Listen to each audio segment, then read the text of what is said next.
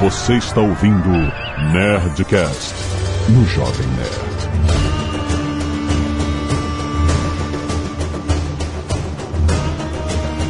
Landa, landa, landa, nerds! Aqui é Alexandre Antônio do Jovem Nerd. Vou deixar a piada do Rambo pro Felipe, que ele pediu. Eu sou a Neide Barros, historiadora, e hoje a gente vai falar sobre Afeganistão além do caçador de pipas. Aqui é o Tucano e a culpa é do Jimmy Carter. Maldito. Eduardo Spor, nada mais do que um afegão médio. Aqui é o Felipe Figueiredo e Rambo 3 é um documentário.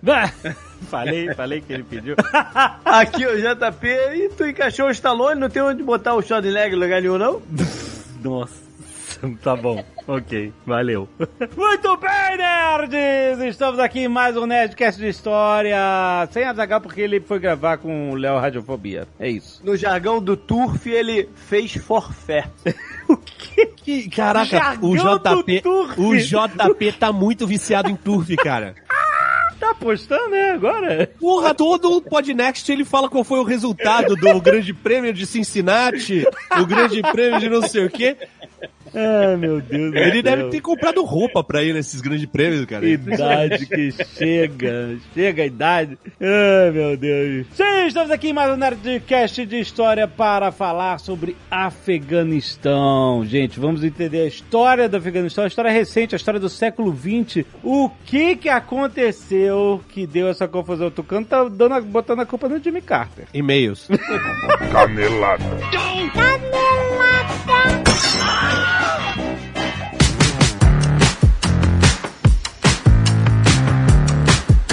Muito bem, Zagal, vamos para mais uma semana de e-mails encadeladas do Nerdcast. Vamos. Ah, Zagal, presta atenção porque hoje tem Nerd Tech falando sobre as tecnologias por trás dos melhores Nerd Players, Azagal. Sim, vamos falar de games, porque a turma da Lura tá aqui para comentar as várias linguagens e sistemas utilizados jogos que a gente ama. A gente fala de Kerbal, a gente falou de Frostpunk. Aliás, vocês querem Frostpunk no Nerd Player? Eu tô muito afim, eu amo esse jogo, mas eu não sei se, se vocês querem. É isso. Olha só, a gente falou de jogos brasileiros que têm linguagem de programação e plataformas indie como Pyco 8, Construct e até as indies mais famosas como Unreal, Unity. Os jogos hoje estão cada vez mais complexos e ao mesmo tempo essas ferramentas dão liberdade para criar, inventar jogos e maneiras mecânicas diferentes de uma maneira cada vez mais fácil. E a turma da Lura traz essas dicas de jogos que realmente amaram no Nerd Player. A gente vai comentar alguns deles e a gente falou sobre algumas surpresas que vão acontecer em breve. Se liga que a Lura tá chegando nos games do Jovem Nerd. Olha só, na Lura tem curso de desenvolvimento de games e é um mercado muito, muito competitivo, mas também tem tudo que gira em volta dos jogos, desde programação, de servidores, até UX, interface com o usuário, tudo. E na Lura, você sabe, você tem 10% de desconto com o link do Jovem Nerd, que é alura.com.br barra promoção barra nerd. E nesse mês, Azaghal, tem muito mais, porque dia 13 de setembro é o dia da programação. Ó. Lembra? É o dia 256. Ah, coisa de pronúncia. Vocês apropriados de programador. Nesse ano, dia 13 de setembro, e olha só, vai rolar mais uma imersão Dev, Azagal. São 10 aulas de graça pra você aprender a escrever seus primeiros códigos. Você que ó, nunca programei, nunca codei, quero aprender, quero ter essas noções básicas, essa porta de entrada. A Alura oferece isso de graça, gente. 10 aulas de imersão dev, primeiro mergulho nessa carreira que é uma das mais requisitadas no mundo. Hoje em dia, vocês sabem, tudo gratuito. Você só precisa se inscrever em imersão.dev. É isso, não tem .com.br. É imersão, http, dois pontos, barra, barra, imersão.dev. D-E-V. Pra você conhecer melhor esse trabalho da Lura, que fazem um trabalho muito foda de introdução da programação na vida de quem tá querendo mergulhar. É isso? Então entre lá, você quer começar a programar seu jogo, participe da imersão dev da Lura. Vale a pena. Link é no post. E se você não quiser ouvir os recados e e-mails do Nerdcast, pode pular diretamente para 26 minutos e 13 impérios em retirada. Ah, Zagal, vamos lembrar que a gente tem um monte de podcasts aqui no feed do Nerdcast, do Jovem Nerd Podcast Universe. É isso, nós temos, Azagal. Amanhã, no sábado, Caneca de É Mamicas. Gente, tá muito maneiro Caneca de Mamicas essa semana. Não perca, vai estar na sua timeline. né? Na semana passada e retrasada foi sobre Zegzo. Isso. Foi loucura. Foi, loucura. Foi, isso foi Foi loucura. loucura, os dois. Os dois. Tanto o programa como o feedback foi mais loucura do que o. Exatamente. E a semana vai ser justamente o que acontece depois. Exato, o Depois. resultado do Zegzo. Nove meses depois. Cara, que tá muito maneiro esse programa. Vale a pena você escutar. E segunda-feira, Jovem Nerd. Lá do Bunker! Exatamente, lá do Bunker veio um monte de notícias. A Semana Nerd comentada por Priganico e Pedro Duarte e muitos convidados. Exato. Menos eu, que até agora não fui convidado. Você, você não dá ideia. Você só reclama minha agenda super lotada. pra. Se você não dá o- a oportunidade, Tá bom, não tá chega em bom. você.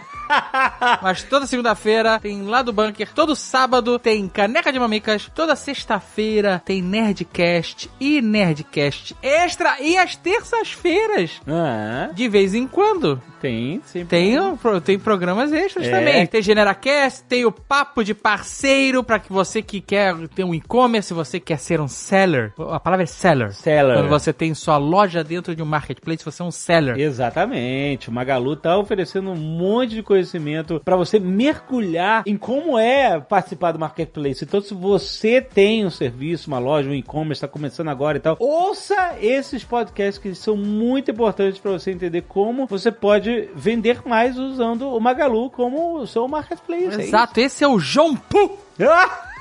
Jovem Nerd Podcast Universe. Chupu, olha aí, tá ótimo. Pode falar que é Yonpu. Tá bom. Ah, sim, é.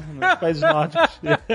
Quero agradecer aos netos que doaram sangue e salvaram vidas essa semana. Olha só, tem pedido de doação de sangue para o Banco de Sangue de Sertãozinho, na rua Epitácio Pessoa, 1401, Centro, Sertãozinho, São Paulo. Gente, quem puder, vai lá que o banco tá precisando de sangue. E eu quero agradecer a Eduarda de Paula Martins, Fernando de Oliveira Ferreira, Letícia Lins, Renildo Leal e Tainara Batista que doaram sangue essa semana e salvaram vidas. Muito obrigado!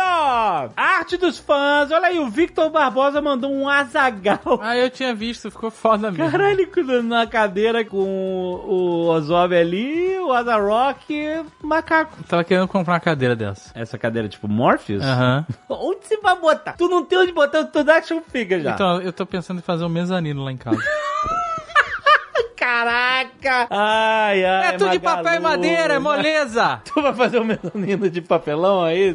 Exato, aqui é tudo papel e madeira. É, tá muito foda. E tu constrói uma casa. Ai, ai. Cara, muito bom, Victor. Obrigadão. E o, Paulo Kleiser mandou aqui várias vistas do Ozob aí. Ozob Caraca, com a, com a o Zobo moto... com a moto do lobo. Isso, essa moto voadora dele aí, ó. Mas isso. Trapézio inacreditável do Zobo. ah, tem uma aqui tá o, o Ozob de costa da Maneira, Coluna, bem coluna. maneiro, Caraca, olha as costas do Ozob.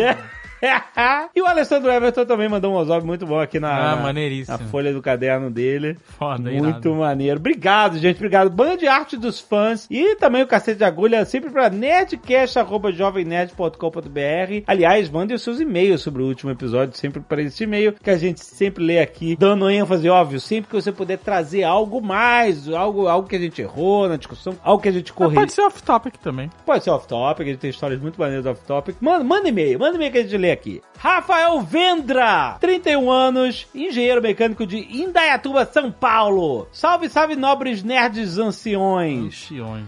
Em inglês tem um termo pra ancião que eu acho melhor. Hum, Que ancião, é, eu não sei se é, se é Hum. legal. Eu vi o Jack Black aí, você gosta de Jack Black? hum. Ele falou old timers. Old timers é um Achei bom maneiro, termo. old é um bom termo, old timers, é isso aí. então, olha, sobre o Nerdcast Hábitos Estranhos Onde Habitam, venho lhes contar uma história constrangedora de minha pessoa que fazia parte do culto dos cagadores Olha os caga-pelados caga pelados estão revoltados, se, se manifestaram, maluco. Ó, e que não faz mais, pelo menos fora de casa. É isso, não caga pelado fora de casa. Mais. Primeiramente, sinto que devo lhes explicar o porquê cagar pelado é tão bom e essa explicação se resume em uma palavra: liberdade. Por que, a roupa é, é- não significa liberdade? Eu, não, eu me sinto roupa? super livre de roupa. A sensação de nada ao tirar o conforto enquanto caga é maravilhosa. Seja aquela camisa, ou aquela meia apertada na canela, aquele relógio no pulso te limitando a movimentação. By the way, maldito relógio. O relógio incomoda ele na hora de cagar. Então, mas eu acho que você tá usando suas roupas apertadas demais. Exato, né? Tá reclamando de roupa Eu acho que você tá comprando a roupa de uma maneira que- equivocada. Aqui, ó. Fora que cagar no calor com roupa e ficar suando enquanto foca no cocô é horrível. Então, o negócio do, do- Isso é um, Às vezes pode ser um problema mesmo, cagar quê? lugar quente. É ruim. E aí, Ah, o, o ar-condicionado do banheiro é uma boa solução. Caraca. É, ou ventilador no banheiro. Eu já fui banheiro com ventilador. Porque Meu às Deus. vezes é difícil mesmo. Olha aqui, ele continua. Porém, o contrário também bem que você para pensar, um ventilador do banheiro, né? Deve ser uma merda, né? O quê? Porque faz os coliformes, né? Eu nunca vi banheiro, por exemplo, com bota- ventilador de teto. Não, é, enfim. Mas tu bota o quê? Ventilador no chão apontado pra cima? É, apontar pra cara. Deus do céu. Uai, Vamos lá. Porém, o contrário também é ruim. Mas confesso que gostei da solução encontrada pelo amigo Tucano de se levar o aquecedor para o banheiro. aí. Ah, o contrário, no frio. Cagar no frio pelado é ruim. É. No frio, cagar pelado é uma parada que é, é impensável. Porra! E eu lembro que uma vez em Curitiba, Hum. quando eu ainda não morava lá, fui pra casa de uma pessoa, ela, casa fria, no, no Brasil não é preparado pro frio. Hum. E um frio filha da puta, eu tinha que cagar, que eu tinha ido no Costelão 24 horas. Parabéns. e aí eu fui, não fui às 3 da tarde, né, no Costelão 24 horas. Se ele Claro. tá aberto 24 horas, você vai naquele horário miserável. E aí, eu, cara, eu sei que eu tinha que cagar uma pontada fodida. Só que o vaso era muito gelado. E era aquele assento de frio também. De gelo. Era um assento de gelo. De mármore, eu sei lá que era. E eu sei que eu tinha tática que é, eu sentava de calça até esquentar o assento do vaso. Não é possível que tu conseguiu fazer isso com cheio de pontada. Eu, eu fazia, Foi cara. muito arriscado isso. Você E tá aí, maluco. e aí depois eu fi- eu ficava lá um tempo até eu saber que provavelmente estava quente, aí eu sim, eu tirava a calça no limite ali. livre No limite, Deus. assim, tirava a calça no limite. Tá Só, vendo? só aquela, só... É, o suficiente pra fazer o trabalho que eu tinha que fazer ali. Ah, Mas eu sei que a, a costela 24 horas é, é muita gordura de noite. E aí eu dormi, dormi no vaso. Você dormiu? Dormi. Pô, A vantagem é que o banheiro dele era muito estreito. Desse, dessa Ah, pessoa. que tu encostou na parede? É, encostei assim na parede, sabe qual é? Mãozinha na parede, botei o capuz ali do moletom e fiquei por lá, fiquei Deus por lá. do céu, que horror. Bom, ele continua aqui. Era uma vez em meus áureos 18 anos. Era estagiário na época, sendo até então um cagador pelado. Dificilmente cagava fora de casa, pois não me sentia à vontade de ficar pelado em banheiros X, né? Tipo, putz Fora que o hábito de cagar pelado se concilia com o prazer de tomar banho após o cagão. E claramente não conseguimos, na maioria das vezes, fazer isso em ambientes hostis. Esse hábito, conforme citado por vocês, algumas vezes me incluo nisso, é passado de pai para filho. Porém, se eu seguisse 100% o caminho do meu pai e de seus antecessores, além de cagar pelado, cagaria de porta aberta, o que, na minha opinião, vai de contramão ao sentimento de liberdade que eu citei anteriormente. Caraca, mas o pai chegou, filho, eu tenho que te ensinar uma tradição da nossa Exato. família.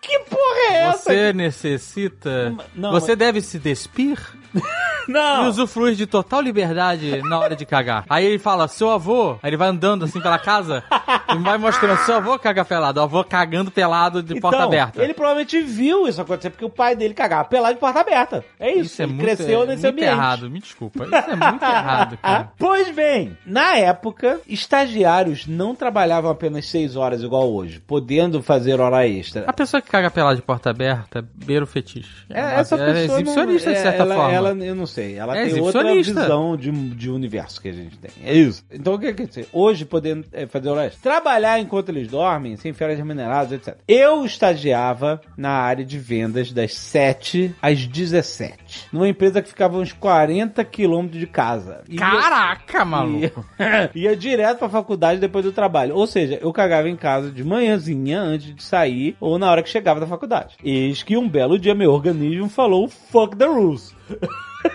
Não é organismo, é o que você comeu. E me deu piriri no trabalho, não teve jeito. Teve que ir ao banheiro e pensei, foda-se, tem ganchinho aqui, vou me despedir. Tinha o ganchinho, Azagal. Defequei deliciosamente. Mas eu vou falar um negócio aqui sobre os caga pelado aí que, Ah. tem negócio do ganchinho. Se o cara comprou essa ideia aí, ô, caga Ah. pelado, ele pode levar o gancho na O mochila. gancho que é daquele gancho da 3M, que ele vai tac. Não, tem uns ganchos que você bota na porta, sabe qual é? Ah, que ele tem um gancho pros dois lados, é isso? Isso. Um que você bota em cima da porta. Isso. Então tem gente que Você leva o protetor próprio- de assento, Sim. álcool em O gel. próprio gancho. Você leva o seu gancho, mas você leva um que você martela na porta. Já deixa lá. Caraca. Você vai marcando o território de caga pelado.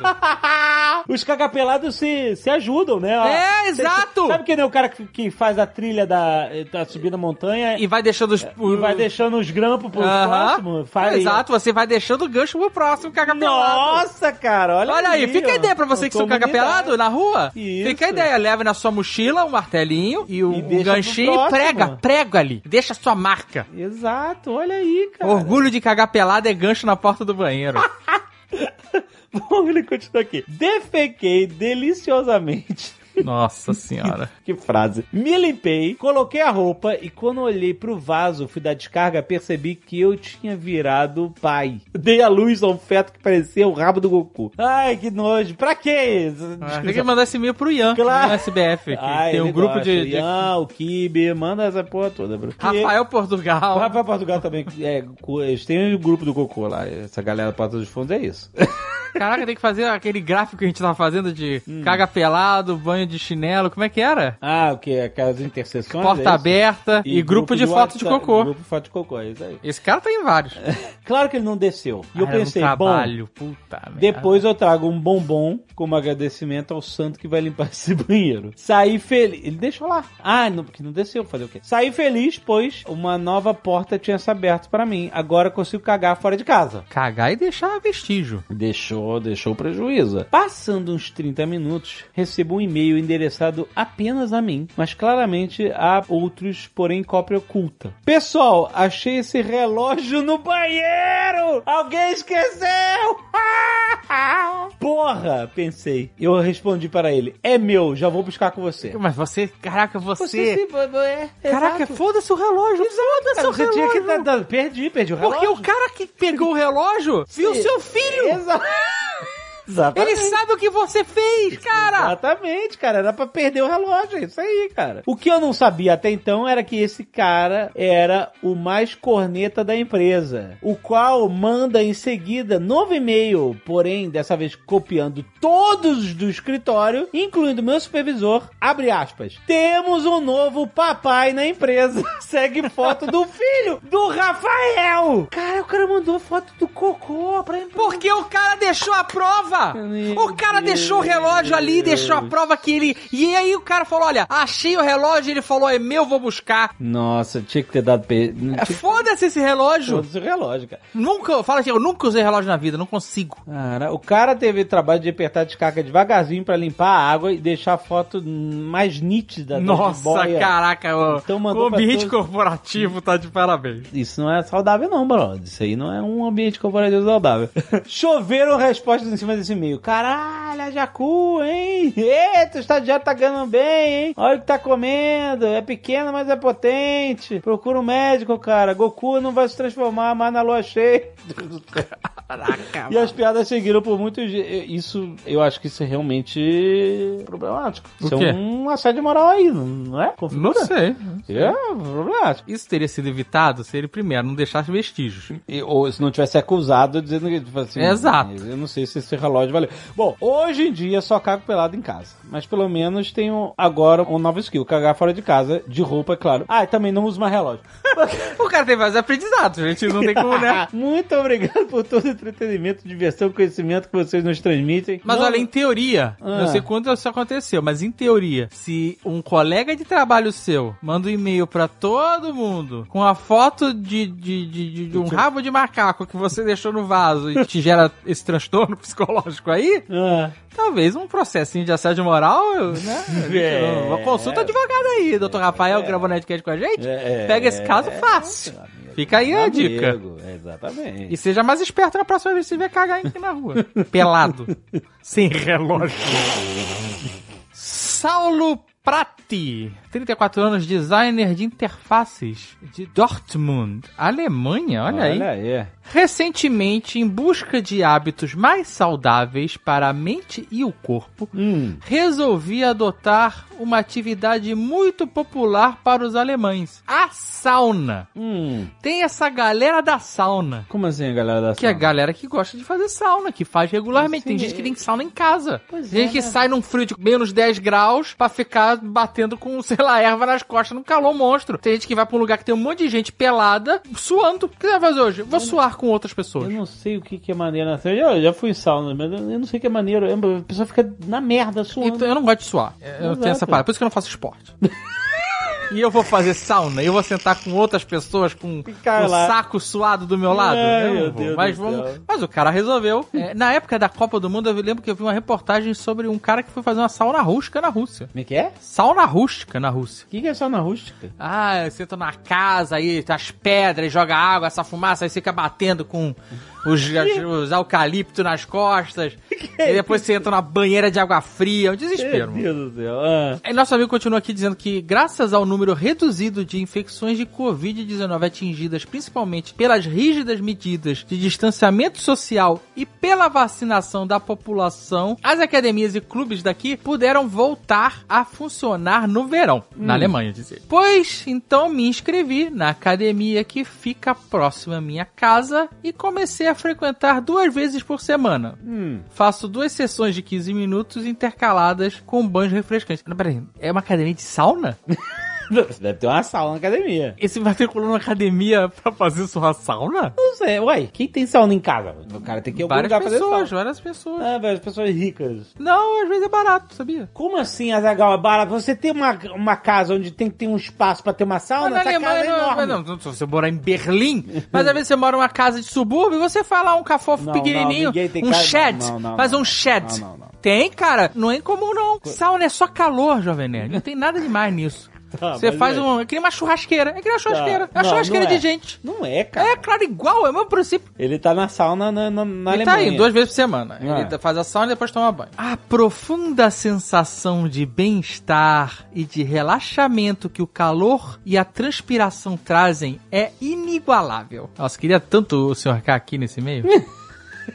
Combinando ao silêncio e a ambientação zen e a sensação de liberdade de poder ficar peladaço Ê. e com as pernas abertas em público torna a experiência ainda melhor. Essa galera que fica pelada é a galera do fetiche. Eu não entendo. A galera que cara. curte ficar pelada Eu com, não- com olho. É, a galera tá um passo do nudismo. Na frente de outras pessoas. Mas é uma parada que o ser humano gosta. O ser humano curte isso. Praia de nudismo. As pessoas falam assim: vou pra praia porque eu quero ficar pelado. A pessoa às vezes nem gosta de praia. Aí a pessoa vai pra praia de nudismo e, sei lá, joga vôlei pelado. Tem Pochete. joga vôlei pelado? Tem, tem. No documento especial tinha vários episódios sobre praia de nudismo. Eu vi todos.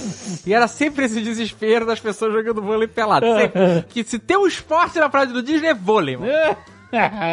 E aí, nosso amigo nudista, saunista, continua dizendo que não é à toa que a sauna é conhecida por trazer benefícios à nossa saúde, em particular ao sistema cardiovascular. ah. Isso deve ser real mesmo, porque você promove a vasodilatação. Dilata os, os vasos, faz o seu sangue circular melhor. Talvez o, o suador faça o seu corpo liberar toxinas, Hum. né? Não sei o que ele mas... É, sim, sim. É, eu sei que expande o esporo, né? Expande os poros. Você suca um animal quando você faz sauna. Aham. Parece um cavalo de corrida.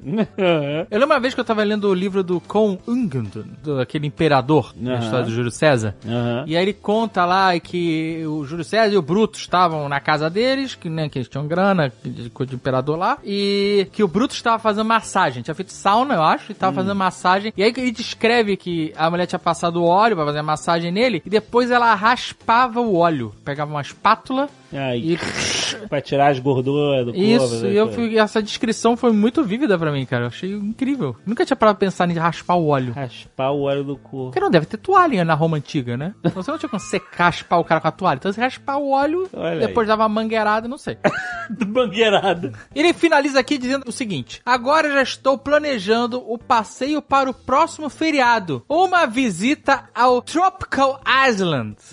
Um complexo de saunas e parque aquático instalado no antigo hangar de Zeppelin que fica em Brandenburg. Caraca, maluco. E ele mandou fotos. Não, não. Ah, ele mandou fotos do lugar. aqui. Você queria achar que era foto da sauna? Eu não sei. Ele queria o Viggo Mortis. Nossa, gente. Nossa, olha essa sauna, cara! Eu nunca vi uma sauna assim, pra Eu tô palácio. muito impressionado. Um negócio de maluco. Que parada, tipo, pra, pra um saunista, deve- olha essa! Maluco! saunista. Esses bancos de cotoco de tora, todos devem ter um, um ponto úmido, né? É o ponto de, Meio- de contato. Ponto de contato. Ai, meu Deus. Caraca, que é a terceira foto. Gente, tem aí no aplicativo de Jovem Nerd, você tá vendo as fotos. É, exato. Olha essa sauna. Tem- é Não, temático. É com um buraco pra, pro espaço? Essa é a sauna espacial, a sauna Não, não é possível. interestelar. Tem que ter um vidro aqui, senão o calor vai embora todo no buraco. Ou então isso aqui é um planetário, um salão com planetário. Caraca, cara, realmente. Imagina os alienígenas.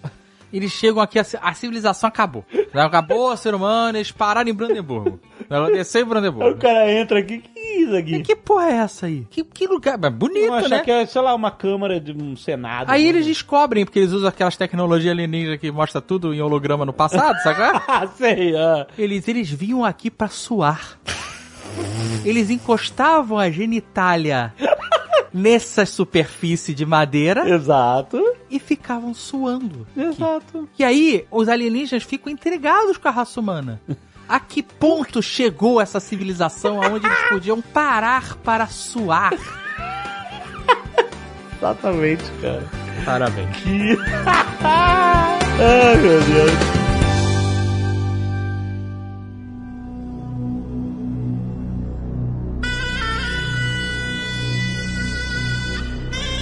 Pra falar de Afeganistão, assim, eu acho que é importante fazer uma separação, né? Porque muitas das nossas referências, né, de mundo islâmico vem da novela O Clone. A gente Inshallah. tem.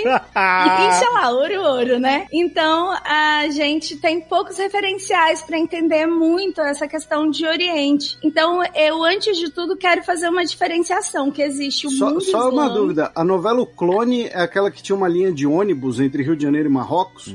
Exato, exato. Todo mundo, ah, não, eu vou para o Marrocos. Aí, tipo, as pessoas falavam de ir para o Marrocos como quem pegava um ônibus para Copacabana. Não fala mal de Copacabana, não. Não, não falei mal, disse que é acessível. E todo mundo falava português fluente, né, no Marrocos. Também É, isso era incrível. é verdade. A novela. Então, a principal diferenciação, né, pra gente entender um pouco melhor, é que mundo islâmico, ele tá toda a comunidade, o mundo árabe e também é os países de maioria muçulmana. O mundo árabe, ele é o Oriente Médio, o norte da África e tá muito mais ligado ali a uma questão étnica, de ancestralidade, de cultura, de língua, enquanto o Afeganistão, ele não faz parte do mundo árabe, né? Ele tá na Ásia Central, ele vai ter outra língua, apesar de ser um país de maioria muçulmana e ser muito ligado à religião. E a gente vai até discutir um pouco mais, né? O tanto que a religião vai determinar ali as questões políticas do país. Qual que é o ancestral em comum ali do afegão? Ele é mais persa ou túrquico? É, vem da onde? O Afeganistão é um país muito ligado à tradição persa. Assim, Afeganistão é um termo relativamente recente, né? O termo afegão, historicamente, significava Pashtun. É a maior etnia do Afeganistão, mas é uma das várias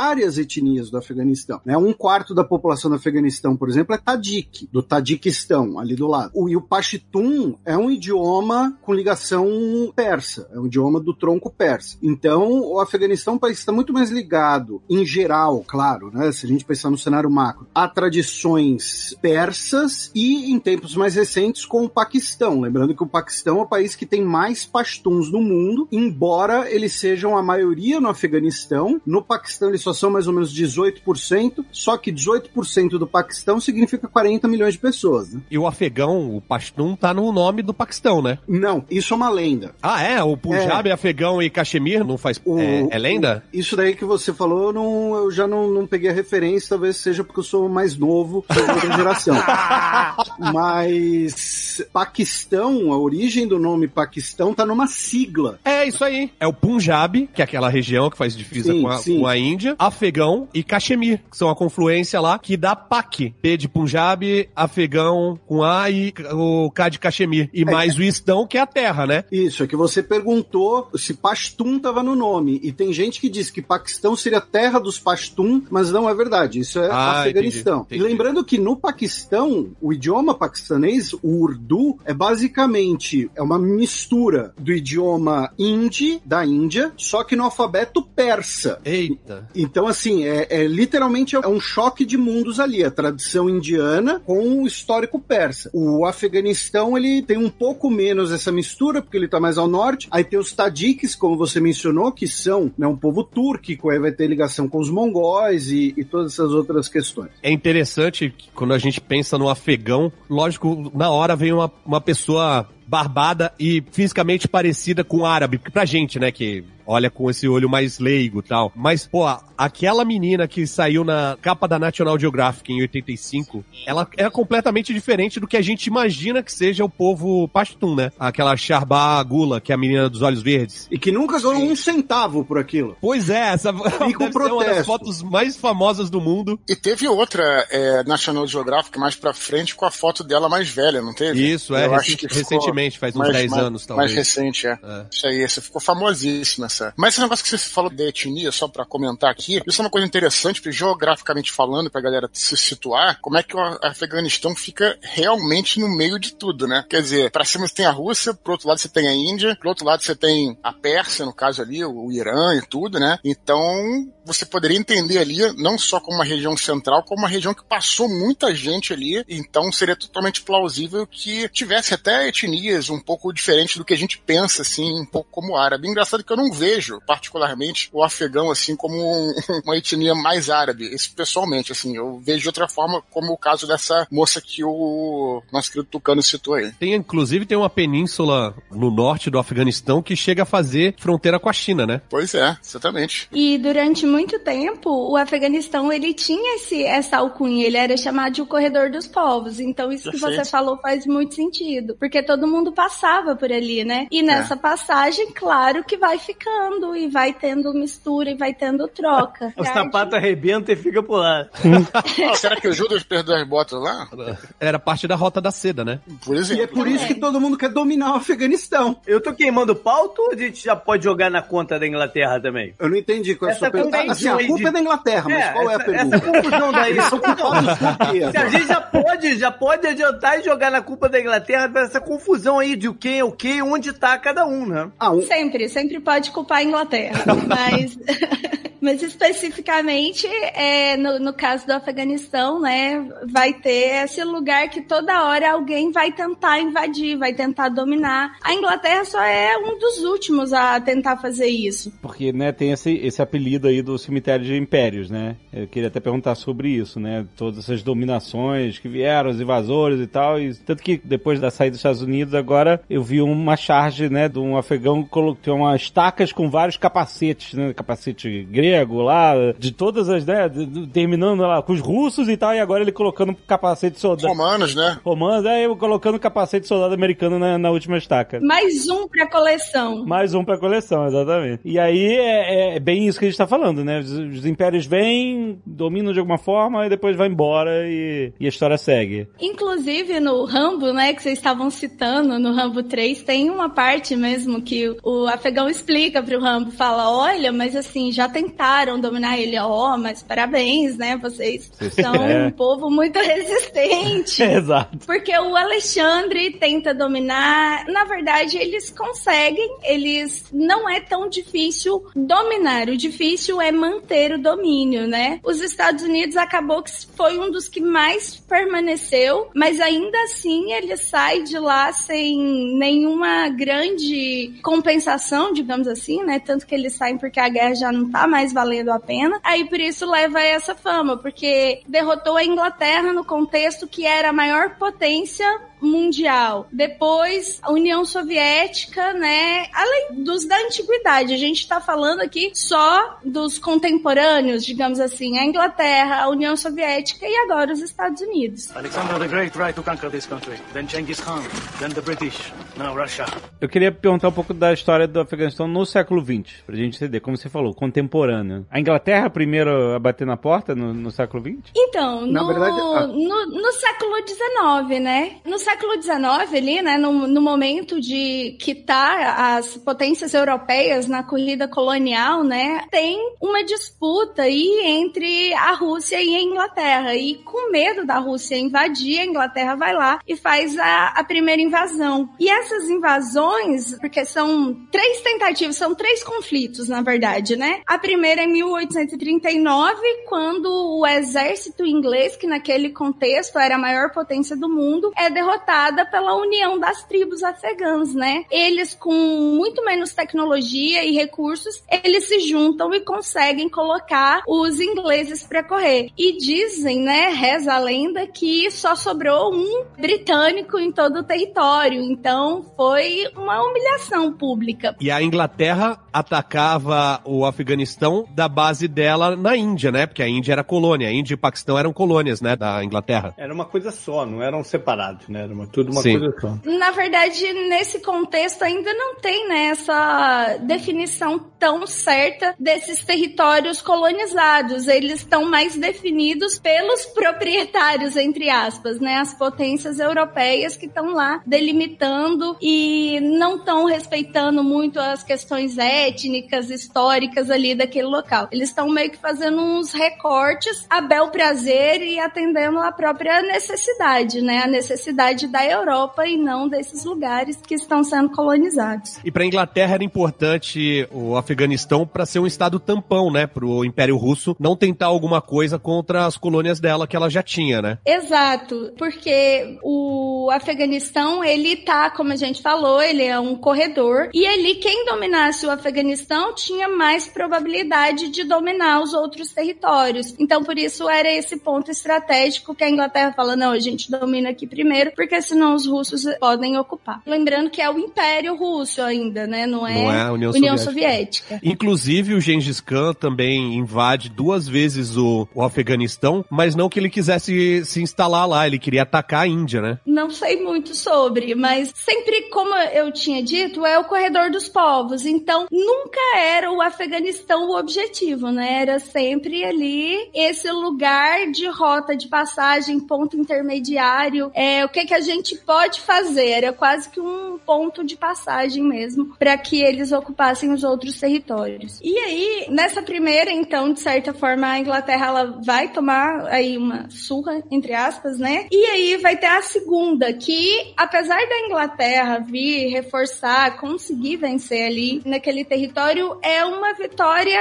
bem agridoce, uma vitória mais ou menos. Por quê? Porque apesar deles conseguirem se instalar no território, eles não conseguem um domínio tão intenso quanto eles tinham das outras colônias. E ali o Afeganistão ele passa a ser um protetorado britânico, mas Londres, né, não vai ter tanto controle político, eles não vão poder manter um ministro residente em Cabul. Então, um espaço que vai ter uma certa autonomia e uma certa independência. Não à toa, né, que em 1919 eles vão de fato alcançar essa independência na Terceira Guerra, que vai ser travada entre a Inglaterra e o Afeganistão. Então, a independência desse domínio inglês. Desse domínio inglês. Qual era a configuração política da sociedade na, na época, antes e, e depois do domínio inglês? Era um reinado? Era como funcionava a organização da sociedade afegã? Como é uma história muito longa, né, a gente pode falar que houveram diversas formas. Depois do domínio muçulmano, a gente pode falar de emirados, né? É como se fosse um reino, mas que você vai ter como líder ali político esse emir. Eu não me aprofundei tanto, né, nesse momento antes do Afeganistão, mas era a ideia dos emirados que era a organização dos países muçulmanos como um todo, que tem califados e emirados e os califados é, seria a ideia de que são os governantes descendentes diretos, né, do profeta Maomé e esses emirados são os, os emires que eles estão ligados ao o governo estatal. Então é como se eles não fossem os descendentes diretos do profeta, mas eles são líderes que foram escolhidos para governar ali em nome da religião, em nome do profeta. Caraca, eu não sabia disso. Trazendo pra hoje a discussão interna lá, o Talibã diz que vai ser um emirado porque eles são os mais pios e por isso são os escolhidos pra governar aquela área, enquanto tem outros bolsões lá que questionam que métrica que eles estão usando pra quem é mais pio. Então cabe aí ver a origem dessa conversa toda. E é interessante no, no caso do Talibã, e aí é aproveitando até um pouco a diferença entre califado e emirados, né? Emirados você tem vários. Muitas vezes, e eu acho isso um erro absurdo, muitas vezes se coloca, ah, o retorno do Talibã vai levar ao terrorismo internacional, vai fortalecer a jihad, alguma coisa assim. Sendo que o Talibã ele é um produto essencialmente afegão. Né? O Talibã ele é metade uma interpretação própria das leis islâmicas originadas na Índia e metade o chamado Pashtunwali, que é o que seria o código de conduta dos Pashtun. O Talibã está interessado, basicamente, no Emirado do Afeganistão, no território afegão e em preservar, defender, entre aspas, esse modo de vida tradicional Pashtun. O Talibã ele não, não é como o Daesh, o Estado Islâmico, ou como a Al-Qaeda. A Al-Qaeda, inclusive, ela vivia, ela tinha bases no Afeganistão, eles têm contato com o Talibã, mas muito mais por uma questão econômica, porque o Osama Bin Laden pagava 20 milhões por ano ao Talibã para poder se refugiar nas montanhas do Afeganistão. Ele alugava, era um locatário. É, e a Al-Qaeda tem um sistema de, de financiamento muito mais robusto. O Mullah Omar, né, que foi durante muito tempo o principal líder do Talibã, dá pra ler sobre isso, mas as pessoas ao redor dele, inclusive, falam como elas ficavam abismadas do fato de que as contas do Talibã era basicamente um cofre e um caderninho. A Al-Qaeda pagava, o pessoal que planta papoula paga uma fatia e tal, e é como se fosse uma tesouraria de clubinho de grêmio estudantil, entendeu? O Talibã, ele é um produto muito afegão. A influência da Afeganistão no terrorismo internacional, que a gente vai discutir depois e tal, é muito mais como veículo de inspiração, de legitimação, do que interesse deles. Eles são literalmente pessoas que estão interessadas ali na região deles e no povo deles. E na grana. E na grana, claro, e na violência, e na, na sensação de poder. E, assim, só pra, antes que alguém venha me acusar de alguma coisa que porque não sabe interpretar texto, o Talibã é um grupo horrível, violento e opressor, tá? E extremista. só pra deixar claro, o que eu tô querendo dizer é que eles querem um extremismo na rua deles. Aham. Eles estão resolvendo os problemas de casa, né? Eles não estão nem aí pro que vai acontecer no mundo. A questão deles é: vou trazer o- a metodologia correta do profeta pra dentro da minha casa. E o que o João falou, que eu achei interessante, é que uma lógica, né, no Islã, que é porque o profeta, né, não está mais na Terra, então a cada ano que passa, a humanidade ela se perverte mais, ela tá mais distante dos ensinamentos. E aí esses grupos como o Talibã, eles vão se apropriar disso para ser exemplo, né? Eles falam, não, já que o profeta não tá na Terra para ser o exemplo, então eu vou ser esse exemplo. Mas como o Felipe mesmo falou, é uma preocupação em ser o exemplo dentro do território deles, resolvendo uma questão doméstica mesmo. Mas eu achei do cacete uma entrevista que eu escutei hoje de um cara que é filho de um dos caras que originou o, o Talibã e tal, e ele controla uma determinada área do Afeganistão hoje, que o Talibã não tá presente, mas tá mandando tropa pra lá, e o, O cara pergunta-. E aí ele fala: Bom, os caras estão dizendo quem são mais pios, mas, mas, mas quem definiu essa métrica pra eles, né? Eles vão ter que vir aqui discutir comigo, porque eu não sei quem que. por que que disseram disseram que, que eles são mais pios. Por que não eu? Hã? Essa questão do terrorismo internacional, vocês me corrijam se eu estiver errado, porque eu também não. eu- o Felipe tem toda a razão em relação ao Talibã, até onde eu entendi, mas não é o Talibã praticando atos de terrorismo, e sim eles dando guarita para outros grupos, como foi o caso da Al-Qaeda, né? Porque desde os anos 70, desde os anos 60, um grande problema dos grupos terroristas era encontrar lugares para se estabelecer, né? A gente, desde a época do terrorismo, terrorismo palestino, né? Naquela época da Guerra dos Seis Dias e tal, que os palestinos saíram de lá e depois foram para o Líbano, depois foram para a Jordânia. Então, existe essa dificuldade de se encontrar lugares para os terroristas se estabelecerem. E é, o Afeganistão era onde estava a Al-Qaeda, né? Antes do 11 de setembro. Eu acho que é mais nesse sentido. É, Eduardo, inclusive o, o Bin Laden foi expulso do Sudão, que era onde, era, onde ele era É, base, eles tinha iam- base. Isso, E você- porque e o Afeganistão tem lá as cavernas, né? Aquelas coisas todas que eram, em tese, é, se, Era o cafofo do Osama. e vocês estavam falando do Talibã ser um, um fenômeno tipicamente afegão. Inclusive, a burca não é um hábito do Islã, né? É um Esse hábito do trocadilho foi bom, né? Afeganistão. Esse trocadilho foi bom, né? Um hábito, um hábito um hábito? Um costume ou. É verdade, é verdade. É um costume ou é um- uma roupa? Porque você não vê nos países do Oriente Médio as mulheres usando burca. A burca é uma parada mais comum de você ver no, no Afeganistão do Talibã, né? Até porque, Fernando, o Alcorão, ele não, não, Ih, chamou não de Fernando. determina uma vestimenta, sabe? Ele só determina que se vista com modéstia. Aham. E aí, cada país e cada região, ela vai definir o que que é esse vestir com modéstia. E essa vestimenta com modéstia não é só para as mulheres, é para os homens e para as mulheres. Só que, claro que dentro de uma lógica patriarcal, você fala, não, veste aí, cobre essa mulher inteira. E o, o homem, ele já vai ter mais liberdade Mas, nessa mas pode vestimenta. crer, você não, vê, você não vê nenhum talibã de short cana longa, né?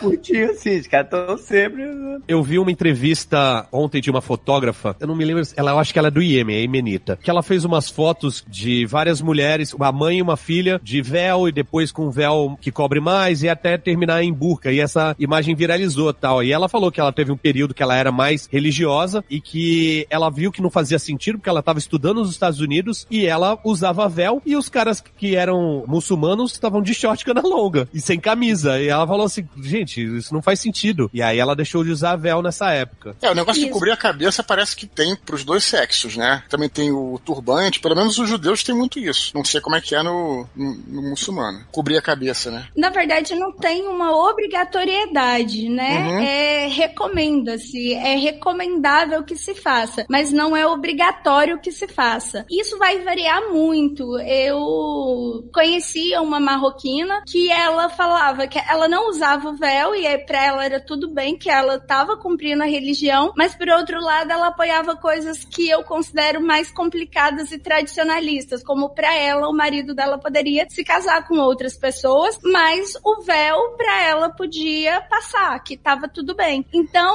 é, são dinâmicas, né, muito complicadas. É, não dá pra gente colocar tudo num pacote só. Então, quando vem um grupo extremista, ele vem e faz uma determinação. Mas aí é uma interpretação radical que eles têm sobre o livro sagrado. Não tem nada a ver com o costume ou com a prática dos outros países. Alexander the Great tried to conquer this country. Then Genghis Khan.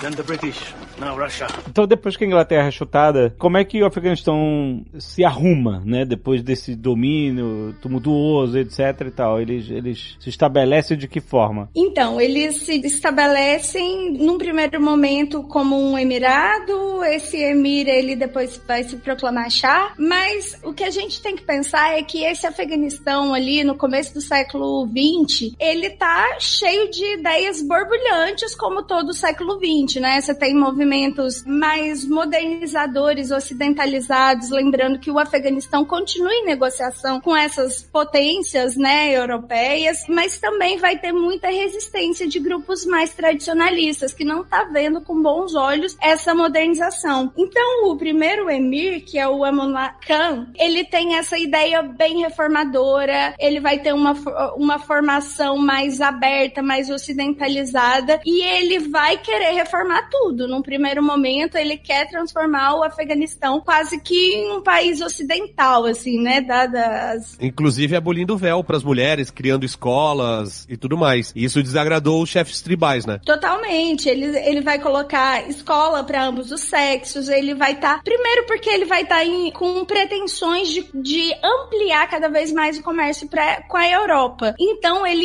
entendia que ele precisava, de certa forma, estar nesses padrões europeus, né? Até para uma negociação, para um diálogo maior. Ele vai tornar obrigatório o ensino fundamental. Ele tenta abolir o véu para as mulheres e isso vai ganhar muita, vai, aliás, vai gerar muita treta. É a insatisfação dos líderes tribais, dos líderes religiosos, todo mundo vai ficar muito insatisfeito. Voltando só lá um pouquinho no começo que eu falei, né, que tinha essa divergência entre os grupos modernizadores e os grupos mais tradicionalistas. Esses grupos modernizadores, eles não necessariamente eram só é, liberais, né? Havia as diversas formas de pensamento que estavam surgindo na Europa, elas vão chegar ao Afeganistão, inclusive as ideias socialistas, que depois vai desencadear aí um golpe de Estado, tá? Então tem aí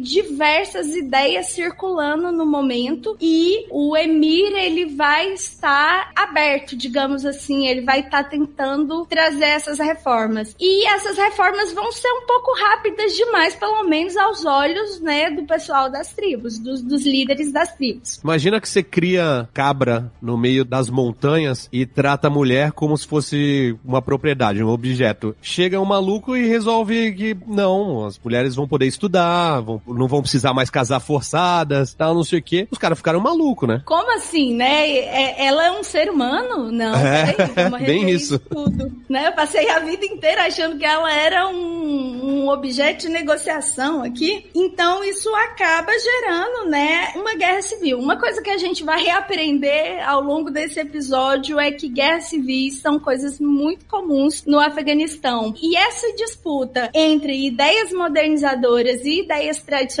vai estar sempre ali, por mais que elas vão se revestindo, elas vão trocando de grupos, mas ainda assim vai ser, digamos assim, o carro-chefe que vai pautando os conflitos, digamos assim. Então, uma oposição, né, vai se organizar, vai chegar lá no Emir e falar: então, a gente tem um convite gentil, né? Você se retira ou a gente te mata.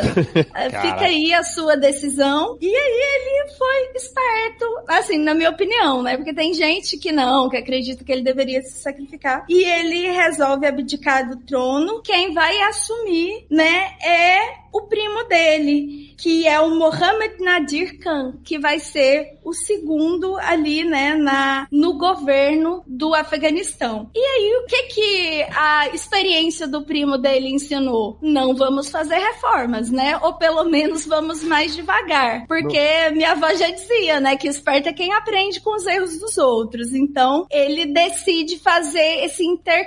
esse não é bem intercâmbio, mas fazer essa negociação a gente vai abrindo um pouquinho aqui para os padrões europeus, mas vamos devagar com isso. Porque senão isso pode me gerar um grande problema, né? Tipo um assassinato. Então, tipo um assassinato. Uma Exato. deposição, melhor, talvez. melhor evitar. E, ah, só o que eu não falei para vocês é que essa guerra civil foi de 1928 a 1929. Então, o Khan primeiro, né, ele vai governar aí durante 10 anos e aí ele vai abdicar do poder e o primo dele vai assumir em 1929. Interessante que o ocidente todo tava em choque com o crash da bolsa de Nova York e os afegãos estavam cagando pra isso, né? Tem coisa mais importante aqui pra gente resolver. Caraca, pois é. Mais ou menos isso, é um problema, né, doméstico. Eles provavelmente não, não tinham nem notícia, né, do que tava acontecendo no ocidente. Mas será que não gerou, assim, tô perguntando, realmente não sei, mas será que não gerou nenhuma, enfim, nada? Porque foi um impacto mundial, né? A queda da bolsa de Nova York. Então, será Se- que isso não gerou? Claro, Será não que- na hora. Será que não, não na hora, né? começaram a, a consumir menos ópio? Mas, não sei, Eduardo, perguntando. assim, um super achismo, total achismo, porque eu também não sei te responder. Mas provavelmente com as questões comerciais. Se eles estavam negociando com a Europa e a Europa É. foi atingida com isso, eles É. devem ter refletido de alguma forma. É, né? não imediatamente, né? Eles Mas talvez, né? Exatamente. Bom, mas a estratégia, né, do Khan II, né, que era o primo lá do primeiro, que era de ficar de boa, fazer essas reformas mais de boa, ela não deu tão certo, porque ele acabou sendo assassinado. O primo dele que fez as reformas não foi assassinado, ele acabou sendo assassinado em 1933 por um estudante. Quem vai assumir no lugar dele é o é, Nadir Khan, que é o filho dele de 19 anos. E aí ele vai governar de 1933 a 1973. Aí ele consegue fazer aí um equilíbrio, acalmar essas forças rebeldes e ele vai conseguir governar tranquilamente, né? Com se é possível governar tranquilamente, mas ele vai governar ali durante 40 anos até que ele vai sofrer um golpe de estado. Isso, hein? Em 1973, ele assume em 33, quando o pai dele é assassinado, e ele fica 40 anos. Em 73, ele sofre um golpe de Estado do primo também. Caraca. Era uma família intensa, digamos assim. Aquelas fotos antigas, tem, uma- não tem, né, que tá andando circulando aquelas fotos antigas da década de 70 com as mulheres, né, sem nenhuma cobertura, sem véu, sem nada, sociedade moderna pra época, isso era antes do golpe. Não, isso é depois do golpe. Lembra que eu falei pra vocês que a briga entre essas forças modernizadoras e tradicionalistas, elas vão pautar a disputa do Afeganistão o século XX inteiro? Uhum. Então, quem vai dar o golpe não são os radicais tradicionalistas, vão ser os modernizadores que dão o primeiro golpe. Ah. Aí eles vão sofrer outro golpe. É, por que vai sofrer outro Porque golpe. essa galera modernizadora era, na verdade, pró-União Soviética. né? Eles tinham o, o- Ainda não. Não, sim, o presidente, Ainda o não, João. Mohammed Daoud Khan, ele era pró-União Soviética. Ele não era, ele não queria implementar o comunismo no Afeganistão, mas ele tinha uma, um alinhamento muito mais próximo da União, com a União Soviética do que se gosta de dizer. E, e o que vem acontecer depois é uma vontade de radicar e vai ter um monte de confusão. Ele tenta até se distanciar um pouquinho, mas ele, é- na filosofia ele é muito mais pró-União Soviética. Até porque não tem muito, né, como você estar no Afeganistão e não tentar negociações ali com a União Soviética, que era basicamente um vizinho, considerando que a União So- Soviética tinha absorvido os países vizinhos, né? Então não tinha como não negociar. Mas oficialmente eles não se declaravam um Estado socialista. É, foi Ah. nesse sentido que eu quis dizer. Hoje em dia, se não me engano, a maior fronteira do Afeganistão é o Paquistão, que pega todo o leste e o sul, né? Na época era a União Soviética, porque o norte hoje é o Tadiquistão, o Bequistão, eram todas repúblicas soviéticas, né? Então, o por que, que o- ele agradava os soviéticos? Porque ele disse que aquela fronteira com o Paquistão era uma coisa criada e que ele não reconhecia aquela fronteira, que era uma parada de interesse soviético, entendeu? Até hoje, inclusive. Quer dizer, até hoje não dá pra dizer porque eu não sei qual é a posição do atual, do segundo emirado talibã, mas o, a República Islâmica do Afeganistão não reconhecia a fronteira ah, com o Paquistão porque é a fronteira herdada do- É dos acordos coloniais com a Inglaterra. Exatamente. É o mesmo motivo que a gente falou um tempo atrás da fronteira entre Índia e China, que nenhum dos dois reconhece, porque a fronteira entre Índia e China foi desenhada pelos ingleses de um lado e pelos tibetanos do outro. Exatamente. Tem um professor que ele pesquisa, né, essa questão do Afeganistão, um dos maiores nomes na pesquisa do Afeganistão, que é o Reginaldo Nasser, ele fala mesmo que Paquistão e Afeganistão é quase a mesma coisa, né? As relações são muito intensas, então é muito difícil a gente fazer essa separação de uma maneira muito clara. Eu creio que é um sentimento de pertencimento, sabe? É como se fosse dois estados brasileiros, como se fosse é, Minas Gerais e São Paulo, porque eles têm um sentimento ali de, de uma proximidade muito intensa. O grande exemplo disso é a Malala, que a Malala ela é paquistanesa, mas ela é pashtun e ela sofreu o ataque, né, que ela quase morreu, foi um ataque do Talibã no Paquistão, Uhum. bem na região norte. Então é um exemplo dessas semelhanças entre Afeganistão e Paquistão, para facilitar o pessoal, é a Malala, porque ela é uma paquistanesa, mas que poderia muito bem ser uma, uma afegã. Sim, gera até muita confusão, Felipe. Muita gente pergunta se ela é afegã. Eu já vi uma entrevista dela ela falando isso, né? Que ela tem que responder, às vezes, essa pergunta. Volta e Essa- meia tem alguém na Globo News falando que é afegã. Ah, E é eu mesmo, corrigido uma no- vez eu já, já pisei corrigido no ar. Uma vez eu acho que eu me confundi, chamei ela de, de afegã rapidamente, porque ela é pastum. E se for pra ver a etnia mesmo, a resposta seria essa, ela é pastum. Sim, pra gente no Brasil é mais complicado a gente pensar nessas questões étnicas, porque a gente tem um sentimento de pertencimento muito moderno, né? Que é do Estado-nação. Agora, nessas lógicas que são milenares, é muito mais fácil você se identificar com alguém que é da mesma etnia e veio um e colocou uma fronteira entre vocês dois, mas você continua se sentindo daquele grupo, né? Então eu acho que passa muito por isso também. É verdade, é natural que as pessoas se identifiquem como grupo por esses motivos e não por, por linhas imaginárias no chão, né? Com certeza. Ainda mais que feito por estrangeiro. Não, ainda mais que milenarmente, né? Porque, é, igual eu tava falando do Estado-nação, no Brasil você vai se identificar porque já nasceu nesse contexto. E lá não, eles vão estar muito ligados ali à tribo. Só fazendo um parêntese que vocês falaram no começo, né? Que o Talibã recebia dinheiro da Al-Qaeda, mas também tem a moral tribal, né? Tem toda uma honra tribal. E como o Osama Bin Laden era um hóspede, eles jamais deveriam entregar um hóspede, porque isso não. Ah, o país vai se lascar, a gente, mas ele é o nosso hóspede. E também era o sogro, né?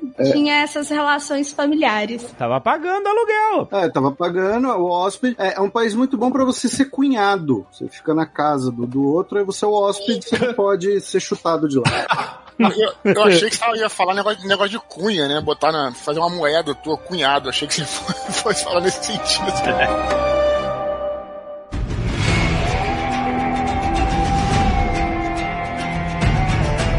Mas pouco depois desse golpe da, de 73, a gente. Assim, pouco depois, né? Tipo, uma década depois, a gente tem um- uma outra invasão. Aí sim a União Soviética. Não, não, não, não, não, não, Tem não. outra? Tá atropelando aí, Tá rapaz. atropelando? É Tem um golpe, tem um golpe dos socialistas locais. É eles que chamam a União Soviética. Ah, eles que chamaram, tocaram a campainha. Tinha o rei Nadir Khan, Ah. que embora não fosse pró-soviético, tinha uma relação mais próxima, né, com os soviéticos. E aí ele foi derrubado pelo primo, em 73, Aham. que já tinha umas relações mais próximas com países islâmicos, sobretudo com a Arábia Saudita e com a Pérsia, que na, nessa época, 73, ainda era governada pelo Shah, que era pró-ocidente. Ele não era ainda o Irã, a Pérsia dos ayatollahs. falar como ainda, que entrou depois. Isso. E aí, em 1978, matam um líder do Partido Democrático Popular Afegão, que era os Comuna, né? Esses sim eram parça mesmo dos soviéticos. E Mas olha só, eles foram base também para o, o golpe de 73. Não é que eles estavam isolados, eles estavam dentro do governo. É, mas eu acho que, na verdade, me, me corrijam se eu estiver errado. O governo de 73, ele era meio permissivo e, e nisso Sim, mas surgiram mas dentro vários do grupo que vários, fez o, o- o vários governo, partidos. É, mas dentro do grupo que fez a revolução, o grupo socialista era parte da parada. Não é que ele era, era rival e de repente,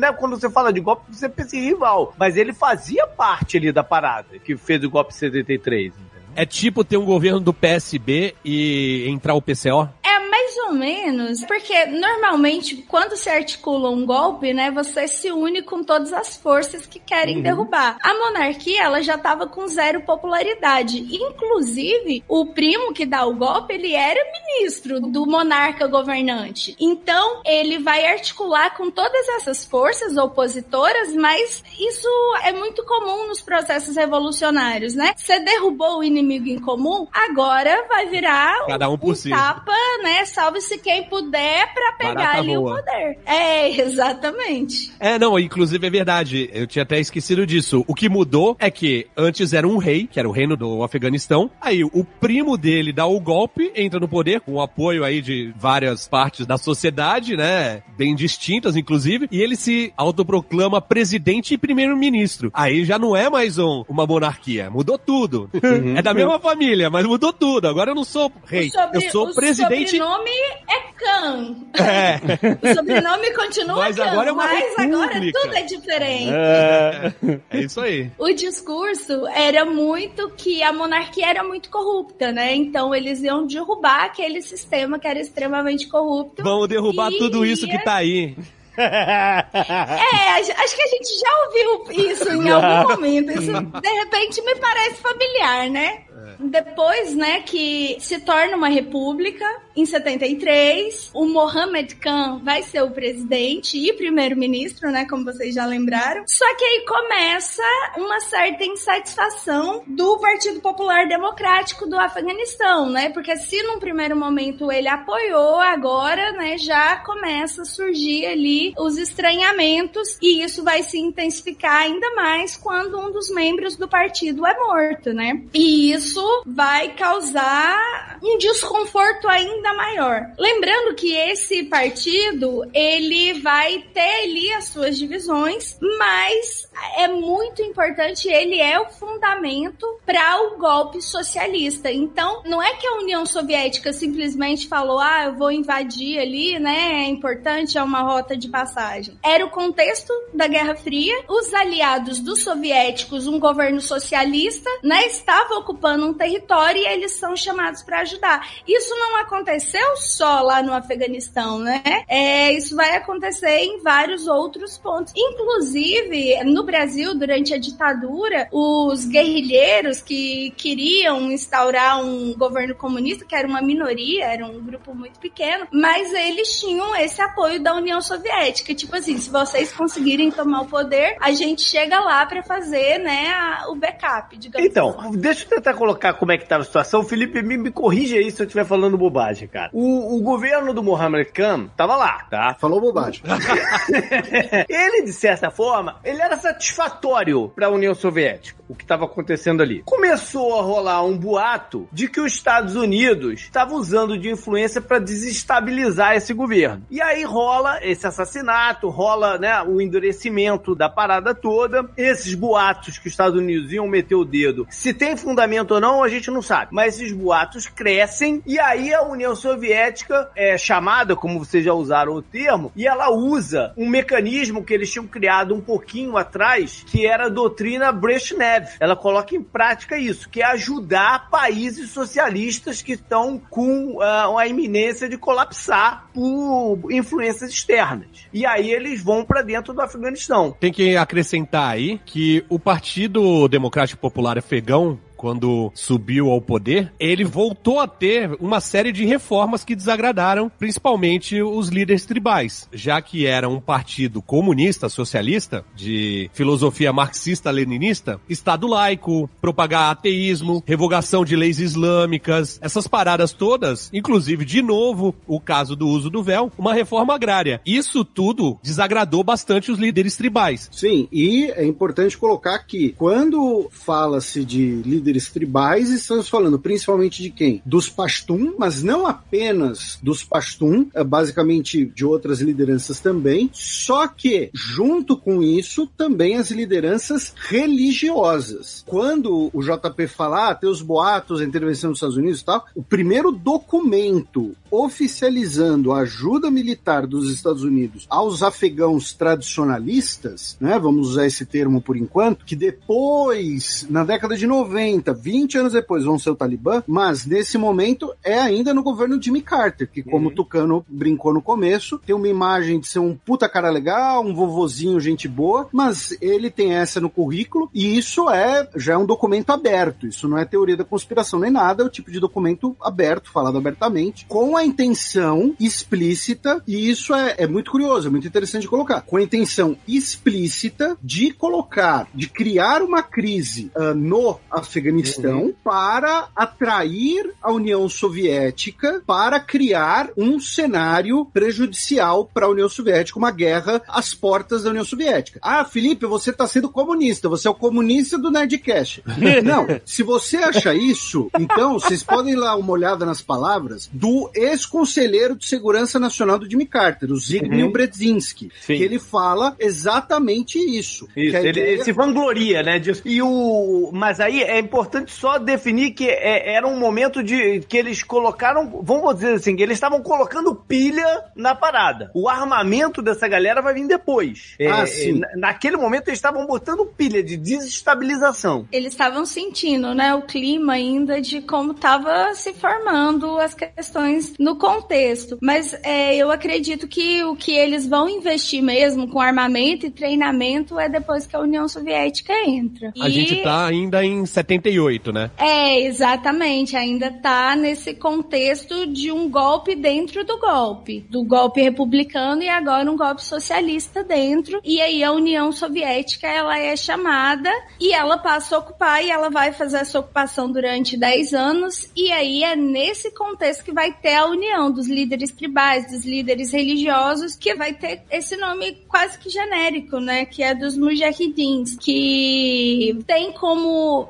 lembrando de novo, né? Daquela constante disputa entre os valores ocidentais e os valores tradicionais. E aí eles vão se defender, aliás, eles vão defender esses valores tradicionais e para os Estados Unidos é muito interessante essa resistência lá dentro. E por E- isso que eles vão investir bastante neles. E veja mais uma vez como a história se repete. Metade do exército do governo até então socialista ou desertou ou aderiram à rebelião. Mas isso quando? Em 79. Você te- Ah, olha aí. Quando tem a insurgência contra o governo comunista. Sobrevivência, né? Adaptação. Não, não. Em, sur- em 79, insurgência contra o governo comunista, aí eu me perdi. Sim, os líderes tribais e os religiosos contra o governo comunista. Ah, bom, ah, tá. Aí que aí a, a União Soviética é chamada. Isso, isso. É. E aí que começa essa organização mais forte. Porque antes há, há um conflito, mas o fortalecimento, o investimento vai ser depois da entrada da União Soviética. Esse chamado de ajuda, ó, e agora? Quem poderá me defender? Quem poderá. Eu, aí vem um vermelhinho. Eu! Tem sentido mesmo. Isso é em 79 ou perto da época de 85 e tal? Não, 79. Em 79. 79, a União Soviética entra com 100 mil tropas no Afeganistão. Ah, tá. E o 100 mil Jimmy homens. Carter- 100 mil e- homens. 100, 100 e- mil tropas, isso é brabo. 100 mil Não, é, homens. é- é sinônimo. Entra com 100 mil homens. Mas aí, quando é que os Estados Unidos, os Estados Unidos só vai entrar lá no início? É isso da, da... Não, então, o Jimmy Carter, como o Felipe falou, viu que era uma oportunidade de enfraquecer o soviético. Aí ele começa o financiamento de treinar insurgentes por meio da inteligência do Paquistão. Depois isso é intensificado muito mais com o Ronald Reagan nos anos 80. Mas a guerra começou em 79, né? O- a data de início para registros é 1979. Eu acho que talvez tenha ficado confuso aí essa transição. Em 73 tem o golpe, vira república. Em 78 vai ter esse contragolpe, né, socialista. E claro que tem as resistências, tem os líderes tribais olhando ali torto. E como isso é um projeto político também da União Soviética, a União Soviética aproveita esse golpe socialista para tomar a região, tanto por pedido de ajuda ali, né, dos socialistas, também pelos próprios interesses da União Soviética. Só aí que os Estados Unidos, claro que já estava de olho ali, a inteligência observando, mas que resolve fazer o investimento e a partir de 79 que começa a se articular ainda mais, né, forte esses diversos grupos que vão se unificar, esses grupos tradicionalistas e aí você tem líderes tribais, você tem líderes religiosos, que é esse mesmo grupo que depois quando a União Soviética sai, vai começar a entrar em confronto interno, né? Mas nesse primeiro momento, todo mundo que não gosta da União Soviética faz ali um pela união dos seus poderes, né? e pedem ajuda para os Estados Unidos. São os amigos do Rambo, os Mujahedin. Exatamente, tanto que o Rambo foi lá, né, treinar a galera. O Rambo, em pessoa, foi Afeganistão. Em pessoa. E no final deletado ele fica ficava no Afeganistão. Ah, é? Eu vi essa Cê- discussão cê- no, é, no Twitter. Vamos aproveitar. O maior esclarecimento desse Nerdcast será: o final do Rambo 3, que agradece aos Mujahideen, é montagem, é falso, provavelmente. Hum. O final. Polêmica, polêmica.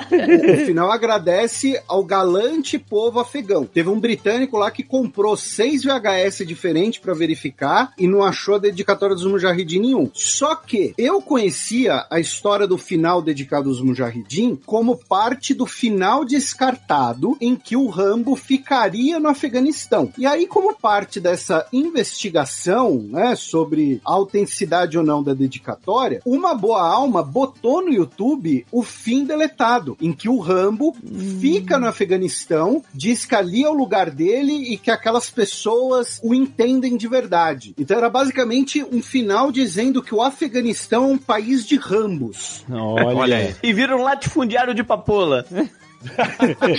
O, o Rambo 4 seria muito diferente. Osama Bin Rambo. O Barão do Ópio.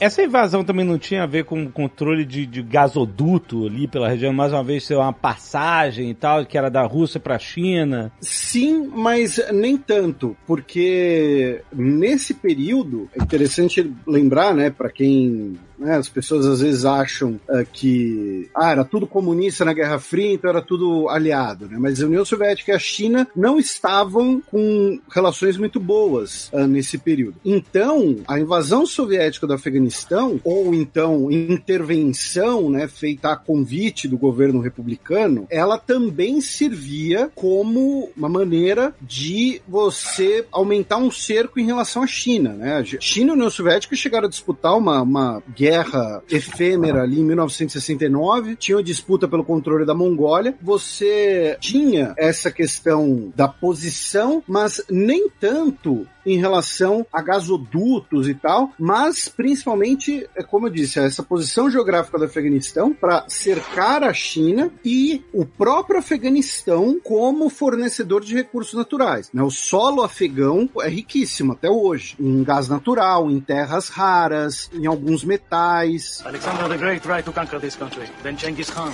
Then the British. Now Russia. E no meio dessa guerra, como em todas as guerras, muita gente se refugiou nos países vizinhos. Mais de 6 milhões de afegãos foram se refugiar no Paquistão e no Irã. E essa galera aí que vai pro Paquistão é que acaba se tornando os talibãs, né? Vocês falaram lá, lá atrás que a maior influência era a persa, né? Mas os mujahideen são sunitas. Então eles têm uma rivalidade com o atual Irã. Eu não entendi como é que foi essa desassociação aí. Isso que eu não entendi também, e eu não entendi gente falando agora que o Irã aprova o, o, o Talibã como um possível aliado, já que eles são sunitas e, o, é, e apoiados pela Arábia Saudita, e o Irã é inimigo, né? É xiita. Então, e- vou tentar resumir aqui. Mas assim, o persa é uma, no caso do- dos afegãos, é uma questão linguística, cultural e parte da composição étnica. O sunismo ou xiismo ou qual variante do porque lembrando que dentro dos sunismos e dos xiismos nós temos subdivisões. É uma questão religiosa. Então, o racha, digamos assim, entre sunitas e xiitas é muito mais forte dentro dos árabes, porque eles,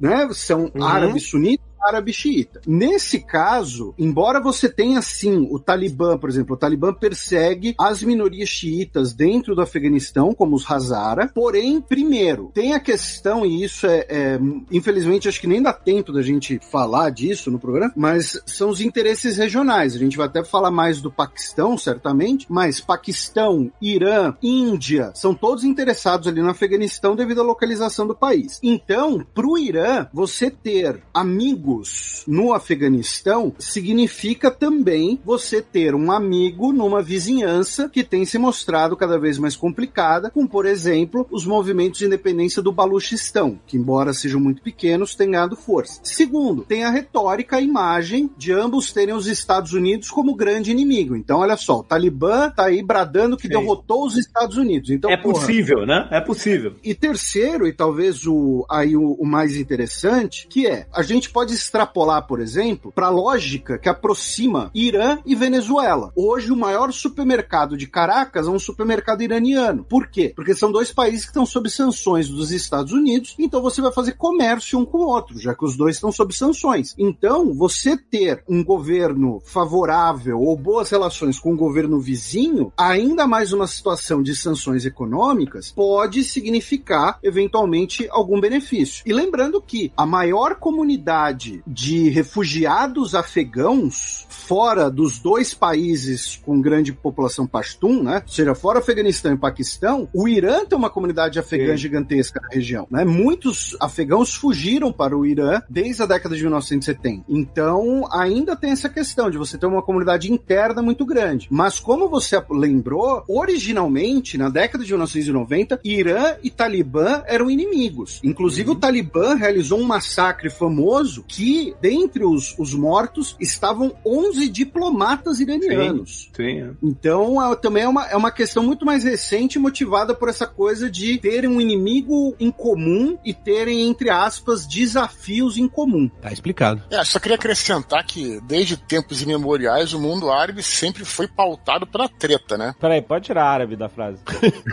Sério, pode tirar, não tem outro. Não... Os ingleses estão em todas, velho. Exato, pô. O mundo. O mundo, exato. Com certeza. Mas, mas eu digo assim, porque existe essa coisa, né? Inclusive o Nasser, né, que foi presidente do Egito, ele tentou fazer esse sonho do pan-arabismo, né, nos anos 60, nos anos 70 e não deu certo, justamente por isso, né? É muito complicado mesmo você entender a relação entre esses países, então por isso que realmente fica bastante complexo, como o Felipe falou aí. Ainda mais lembrando que nem afegão e nem persa são árabes, né? Sim, sim. É, eu digo muçulmano, né? Vamos dizer assim. Mas eu falei de forma genérica. né? Mas Você pode mudar pra cristão e continua tendo treta. Não, inclusive, se você falar realmente se, que o, o persa é árabe, já era. o cara te, pode xingar até a décima geração, né? Se xingar, tá né, bom. Alexander the Great tried to conquer this country. Then Genghis Khan. Then the British. Now Russia. Quando é que termina o, a treta do. 89, 79 e 89. A guerra em si acaba em 85, Porque o Rambo, Rambo esteve lá. o e o Gorbachev decidem iniciar a retirada, aí a retirada termina só em 89. Mas de 85 a 89 são conflitos mais esporádicos, mais. mais... Esporádico, você tá falando de mim aí. Esporádico. Nossa mãe do céu! Agora, Essa agora, foi- essa, foi, Ela- essa foi profunda. Essa, essa foi. Foi, foi, foi surpresa. É. Tinha que marcar presença É. Antes, antes, antes da, gente, da gente escapar do Rambo, Não, não, não, não, não, não. Vou, deixa eu falar de novo, porque essa foi saudosista. Essa. Não, cara, eu quero falar antes da gente escapar do Rambo aí, né? Já que vocês estão falando do Rambo, só quero lembrar uma parada, já que tá falando da guerra do Afeganistão. Quero lembrar que uma das imagens, né? Inclusive que foi uma, uma ocasião da filmagem que o Stallone, eu já ia falar Schwarzenegger, olha só, o Stallone ficou ele se machucou, foi quando é quase que o helicóptero bate na cabeça dele. Vocês lembram dessa, dessa Lembro, lembro, pode crer. É verdade. parada. Mas por que eu tô falando isso? Que a gente já fez alguns programas aqui sobre história das armas militares, galera se amarra e tal. Então tem essa coisa dos helicópteros, helicópteros, né? Que depois os americanos são os Apaches, os soviéticos, não lembro como é que é o nome do helicóptero, que são helicópteros blindados, né? Que é uma novidade, era uma novidade dessa época. Se você voltar um pouquinho no tempo, lá pro Vietnã, você tinha aqueles helicópteros Huey, né? Huey, o Alexandre vai saber falar melhor que eu aí. Então, os, os helicópteros do Vietnã, eles eram derrubados por metralhadora, né? Com baterias de metralhadora e tal. Isso era um problema. Então, foi desenvolvido esse tipo de helicóptero blindado, que é o que aparece no filme. E aí, para e contra esses helicópteros, né? Para derrubar, surgiu o RPG, né? O RPG, que não é o nosso jogo de representação de papéis, mas eram uns lança-foguetes portáteis, né? Que os, os afegãos até hoje, né? eh, se vangloriam de que eles foram a arma que fez a guerra do Afeganistão. Que com os lanças-foguetes, eles conseguiram debelar e derrubar esses helicópteros, né? Que tinham sido feitos só para não serem derrubados pelas baterias de metralhadora. Só complementando aqui e lembrando nada dessa cena famosa aí do filme Rambo 3, né? Que aparece é um desses helicópteros, não lembro qual é o helicóptero, mas é um desses blindados aí que o Stallone quase que perdeu a cabeça lá. Se não me engano, chama Mil Mi 24. Uhum. E aí os soviéticos chamavam de tanque voador. Uhum. Inclusive, que eu não sei se é mais novo, se é dessa época, que é um que também é soviético ou, ou talvez russo, se for mais, mais recente, que ele não tem o rotor. Vocês já viram isso? O rotor de trás? É, não tem o rotor. Uai? Não, ele se mantém no ar com um sistema que são as duas hélices, uma girando por um lado diferente da outra. Então você não tem o Ah, rotor. Aquela tá, coisa tá, que a gente tá, vê, tá, tá. É. vê sempre em filme. Ah, acerto no rotor. Aí nos filmes, né, o cara acerta um tiro no rotor e o helicóptero explode, né? Claro que eles é um exagero, mas assim, tem até um que sequer rotor tem, que era um, helicópteros próprios, né, pra resistir aí a, enfim, a arma de bala, né, mesmo que seja fuzil, mas tem esse tipo de projétil. Aí os lança-foguetes é que fizeram a guerra e ficaram famosos os RPGs, meus caros. É o Rocket Propel Grenade. Mas o RPG não, é- o RPG não serve pra atacar é, antiaéreo. Eles usavam, sim, usavam. Usa o Stinger. cara. RPG é uma graça. Jogar, é, é querer matar passarinho com xilingue. É, bom, então é esses lança-foguetes, né? Stinger era um míssil teleguiado e tal. Não sei se eles usavam isso e tal, mas enfim. Uhum. Se o cara acertava heli- helicóptero no RPG, o cara era muito sinistro de mira, maluco. Pô, tem mas faziam isso direto, famosos, são fam famosos. Pô, no, em Call of Duty Modern Warfare dá pra fazer isso. dá, dá, dá. Inclusive você pular Ah, aí. No Battlefield dá pra você pular do seu caça. Antes de abrir o paraquedas, você atira num outro avião com o RPG. Aí você, seu caça diminui a velocidade e você cai de volta no seu caça. É por isso que as pessoas têm que poder ter armas pra derrubar o governo, que nem em Battlefield, que é igual. Ô, Dudu, eu tô lendo aqui um negócio. É, vi aqui um negócio Vamos lá, aqui. traga suas informações. Dur- Fernando Russo. que hoje- Durante a guerra do hoje só- Afeganistão. Só, vamos falar pelos nomes próprios, né? Fernando Russo, João, né? João. lá. Durante a guerra do Afeganistão, centenas de Stingers foram enviados para guerrilheiros mujahedin. Ah, é? Boa, que mudou aí. bastante o caráter da operação de aerotransportadas soviéticas. Aham, fala aí, e aí? Aham. Era isso aí. viu? Isso aí. Mas que lançava é portátil, né? É, é portátil, é É portátil. portátil, Então tá, portátil. é isso mesmo. É. Inclusive, olhando, eu não sei a diferença de um RPG para um Stinger, tá? O li RPG na- ele é mais pontudo na, na, na- na ponta, porque é a granada, justamente. O Ah, Stinger é mais, é o do um Rambo mesmo, canudo. né? É o do Rambo mesmo. Não tem Não, o Rambo vai até de arco e flecha, amigo. É verdade, ele, ele, Ah, ele muito derrubou um sinistro. helicópero de arco e flecha, não é isso? É. Arco e mas- flecha o mas quê? isso- mas é não, Rambo dois. arco e flecha não. Rambo 2. Arca do Rambo, gente. Que arco e flecha? Acontecendo. Peraí, para tudo. Que arco e flecha, foi maluco? O Rambo derrubou o helicóptero com uma pedrada. Vocês não lembram disso? Não, com pedrada? No primeiro, no primeiro Rambo. Ah, no primeiro. Primeiro não, tinha, primeiro não tinha budget nem pro arco e flecha. Primeiro- Uma pedrada. Caraca. Ele tacava a lancheira do Rambo no helicóptero e o helicóptero. Alexander the Great tried to conquer this country. Then Genghis Khan. Then the British. Now Russia. Então, lembrando, né, que tá naquele contexto de que a União Soviética ela tá tentando se reestruturar. O Gorbachev, ele tá tentando ali, né, sua perestroika, que seria de certa forma é, refazer, reestruturar a União Soviética para que não entrasse uma crise completa. A gente sabe que isso não deu certo, mas uma das coisas que ele vai fazer é retirar as tropas, porque isso estava sendo muito caro, estava gerando muitos problemas e, como vocês falaram, ele começa esse processo em 85 e estava sendo muito caro também no número de pessoas mortas, né? Teve mais de 15 mil soldados soviéticos que tinham sido mortos e 35 mil tinham sido feridos. Então, isso tudo foi decisivo e ao perceber essa retirada, essas forças interiores, elas já começam a entender que ali tem uma, uma nova jogada, uma modificação e começa uma reestruturação mesmo desses poderes, porque como eu falei no começo, tem um inimigo comum, todo mundo se une, né, independente das suas diferenças, mas depois que esse inimigo comum ele sai ou ele eh, cria um vácuo de poder, há uma disputa interna violenta e é o que a gente vai ver aí a partir do final de 89, né, começo dos anos 90. Queria só complementar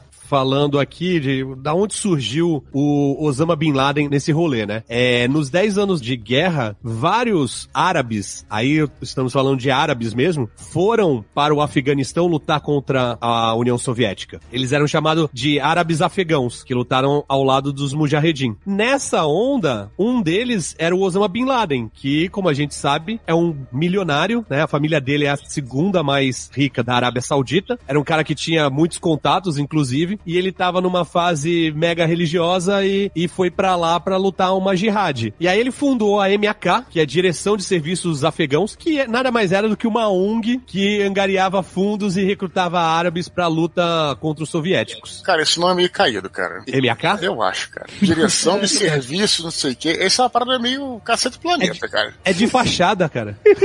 depois ia, então, o MAK depois ia se tornar a Al-Qaeda, que é o nome Aí mais sim. maneiro, né? Aí é. A base. Queria registrar que o Tucano disse que a Al-Qaeda é maneira. Não, não, não, não, não, não, não. E a base, é mesmo traduzido, né? A base, parece uma parada meio X-Men, né? Um negócio assim, né? Tem um fato muito importante também, é que a Olimpíada de Moscou, os Estados Unidos não foi por causa da invasão do soviética no Afeganistão, né? Muito Ah, importante. bem lembrado isso. Como protesto, né? Eles É, o ursinho até não, chorou. Não O aceitaram. ursinho chorou. O ursinho tem nome, porra. Misha. Misha. É. Desrespeito. Ô, Felipe, eu não vou nem discutir contigo porque eu era amigo dele. Eu vi o ursinho chorar, tá? Você era amigo dele? era nascido. Ah, eu achava que era. O que, que você tava usando desde cedo, assim? cara? O que, que seus pais te davam, né? Bom, igual os meninos, os meninos é ótimo, né? É, é O mais novinho, o mais novinho tem 50 anos. Os jovens, é, ficou melhor assim? Ficou Não, pode chamar de menino que eu gosto. Ai, Não, no último Nerdcast me chamaram de maracujá de gaveta. Tentaram até disfarçar, Não, botar então ao contrário. menino, menino foi uma, uma evolução, então, digamos assim. Tá ótimo, É, eu tô adorando. A Al-Qaeda ela vai se formar né, nesse contexto e lembrando que ela vai sim ter o apoio da CIA, né? E uma coisa que é bem importante lembrar que desde cedo elas, o Talibã ele vai ser uma consequência, digamos assim, um, um braço da Al-Qaeda. Eu não sei se seria bem esse o termo, mas a Al-Qaeda desde cedo ela tem uma um interesse terrorista, um, um propósito, digamos assim. E como a gente já falou, o Talibã não. O Talibã ele tem muito a ideia de, é, diria, seria um formato guerrilheiro. Não à toa que eles tomaram o país em tão pouco tempo, né? Inteligência do- agora, em dia 15 de agosto. Os Estados Unidos eles tinham uma previsão que o Talibã ele tomaria o Afeganistão em 90 dias ou em até seis meses. E foi uma coisa que aconteceu, tipo, em duas semanas. Então, eles têm essa formação e essa tradição de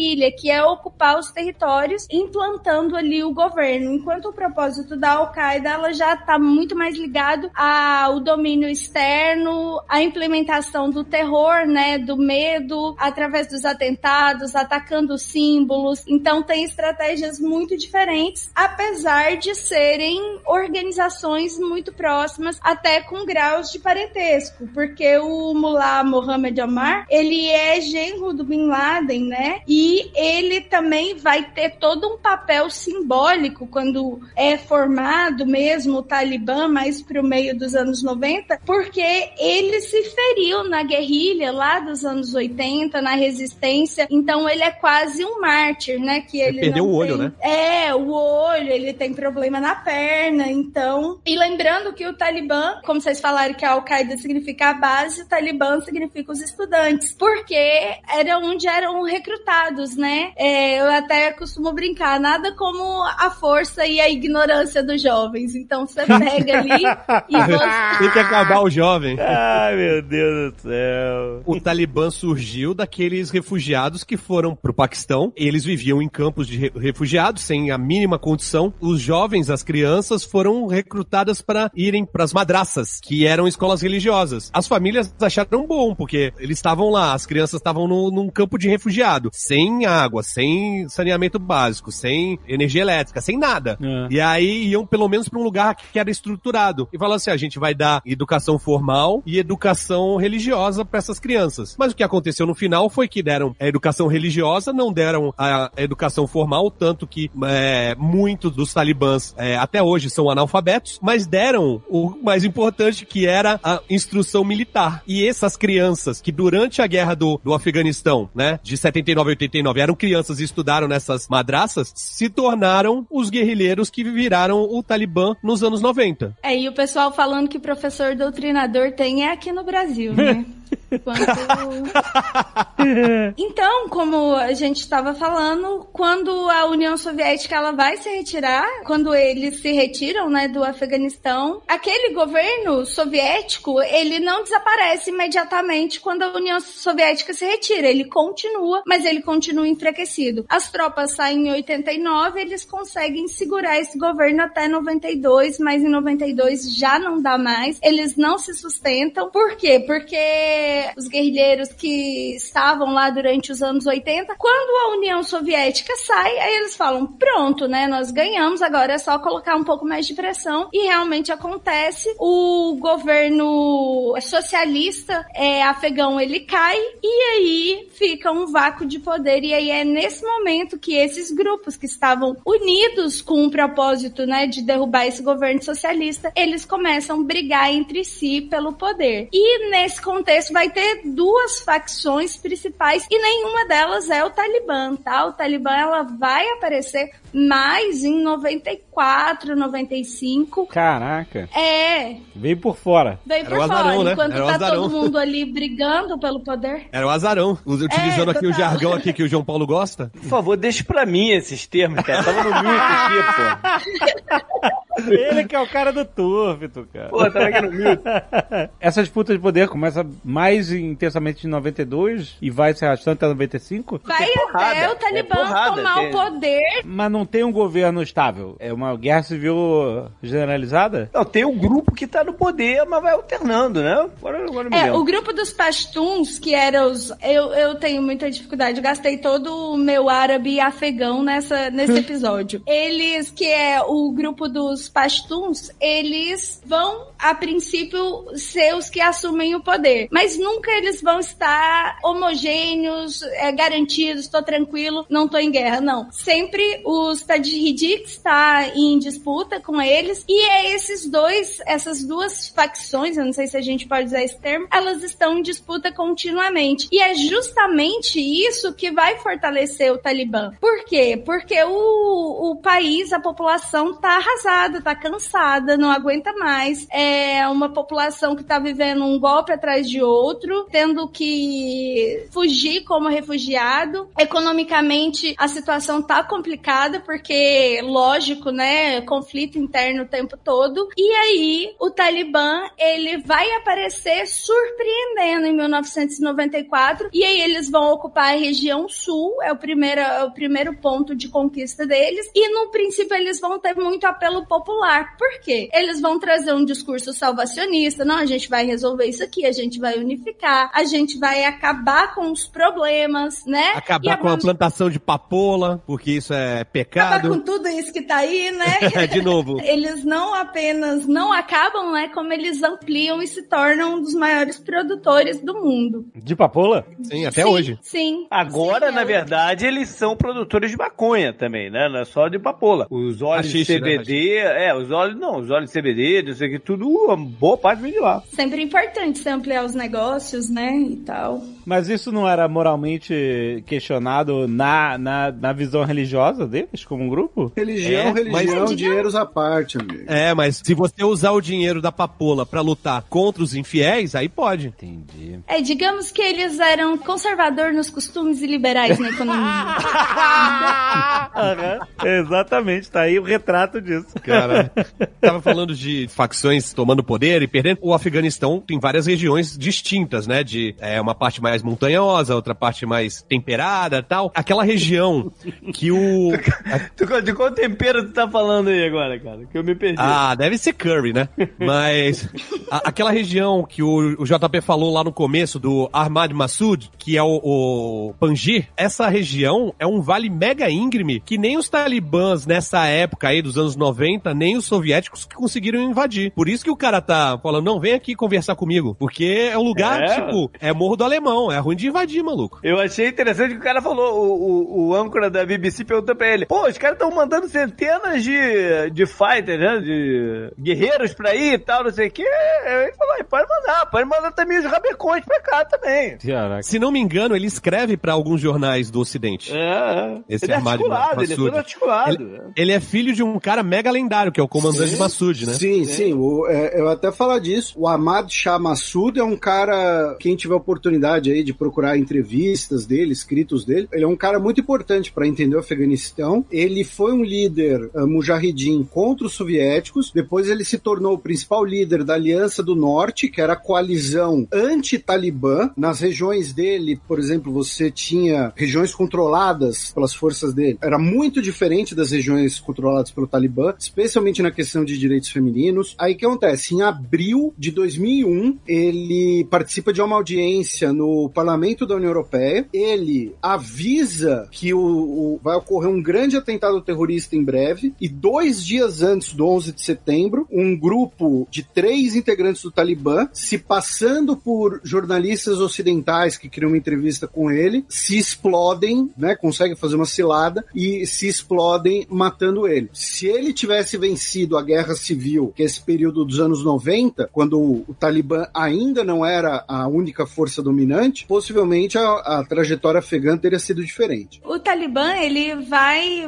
mostrar muito esse discurso, né? De ser fora ali daquele impasse, daquela guerra. E isso vai ser o que vai sustentar muito o apelo popular deles. Eles falam: não, eu não sou nenhuma dessas duas facções e o que eu vou fazer. E nisso eles vão recebendo proteção da população. E o que vocês falaram antes, né? A questão geográfica e climática, ela é muito importante na, na guerrilha, nas estratégias de combate. Por exemplo, uma das críticas do cenário internacional foi os Estados Unidos ter saído em pleno verão, porque é um período que os talibãs eles estão prontos para guerrear. Se fosse no inverno, por exemplo, eles teriam a população ou até o governo que estava estabelecido teria mais tempo para se estruturar, porque no inverno eles se escondem nas montanhas, né? Tem Pelo essa, né? Que o Talibã é meio urso, mais. né? Ele hiberna no, no inverno. É, urso eu não sei, mas. Porque também a gente sempre associa justamente por aquele pensamento errôneo, né? De que é tudo árabe, que é tudo deserto. Mas não, é, o inverno deles é bem rigoroso também. O cara já tava imaginando o Zé Colmeia de barbão, já mandou "Ih, Catatá. Dá uma xixi aí, Catatá.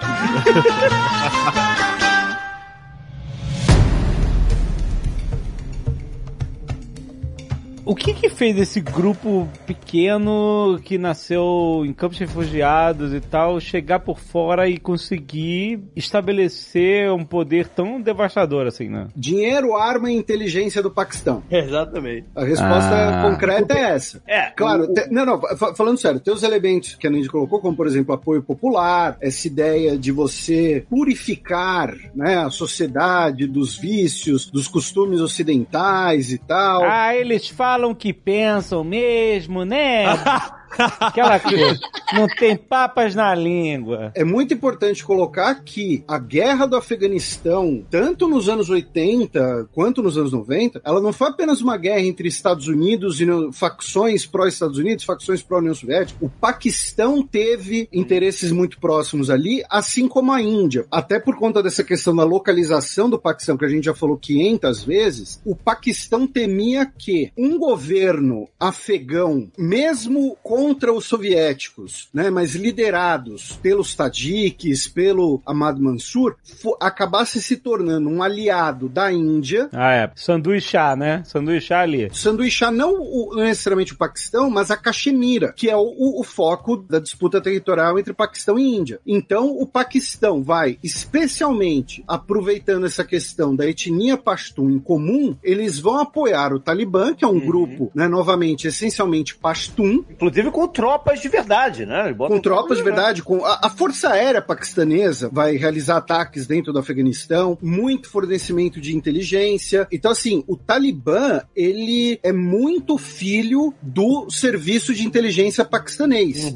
né? O, o ISI, com a ideia do quê? Do Afeganistão, o pensamento paquistanês, eh, teoricamente, seria inteiro no Afeganistão aliado. Eu sou um pouco crítico desse discurso oficial, porque a ideia paquistanesa, na verdade, era impedir que o Afeganistão se tornasse aliado de alguém. Então você tem um Estado pária, com uma economia baseada basicamente no contrabando e no tráfico de drogas, e uma vida social bastante repressora, baseada ali numa visão literalmente de século XIV de como deveria ser a vida, que é um pouco da escola Deoband contemporânea de Islã, então para o Paquistão servia direitinho para esse propósito. Dá pra entender que o, o Afeganistão saiu de uma guerra de proxy entre a União Soviética e os Estados Unidos e mergulhou numa guerra de proxy entre Índia e Paquistão, é isso? Não, não era de proxy porque no caso da União Soviética, eles entraram eh, realmente no... É, exato. Mas nesse caso, então, era isso. Os dois lá... A Índia não, não chegou a ter um É, papel é. muito grande na guerra. A racional paquistanesa foi de meio que impedir que a Índia pudesse ter qualquer presença lá. Então, a Índia ela vai ter uma interesses, vai ter presença, assim como o Tadiquistão.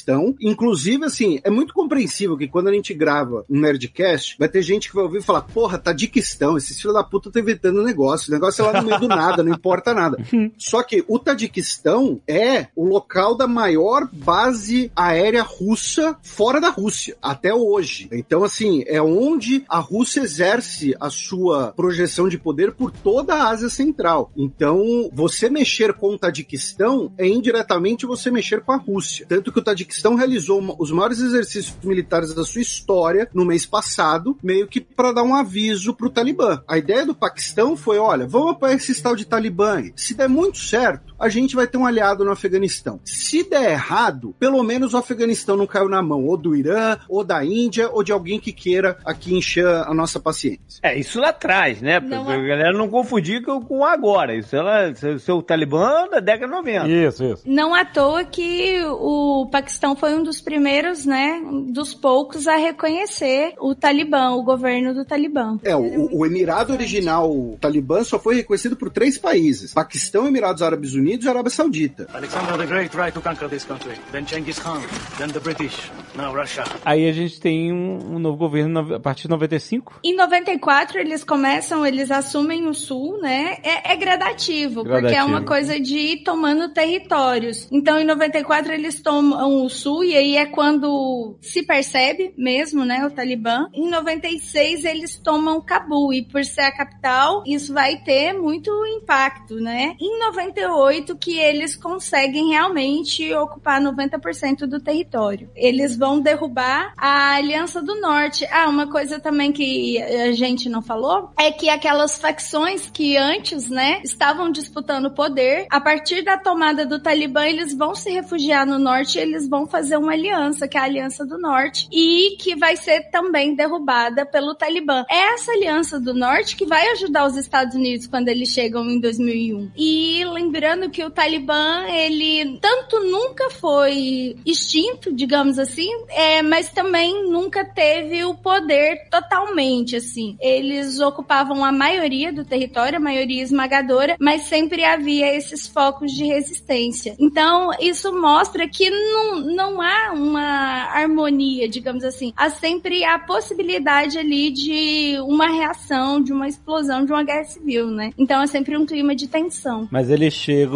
estabelecendo esse fundamentalismo pesado, né? Cobrindo as mulheres, não, não tem mais trabalho, não, não estuda mais, etc. Essas coisas. Sim, eles cobrem 90% do território. Então, onde eles ocupam e eles têm o poder, vai colocar as regras deles, né? Esse que é o Que interessante são- desse momento, né? Pra saber se eles vão conseguir fazer algo parecido ou o mundo mudou, se vão ter que tomar atitudes diferentes também. E essa parada de que a gente falou anteriormente aí, do liberal no- na economia, né? Em 1999, o Talibã proibiu a plantação de papoula no território afegão. O que, que aconteceu? O preço da papoula subiu pra cacete. E aí, quando voltaram a, a produzir e vender, o preço estava muito mais alto. Eles fizeram uma especulação no mercado de ópio, maluco. Mas foi sem querer, né?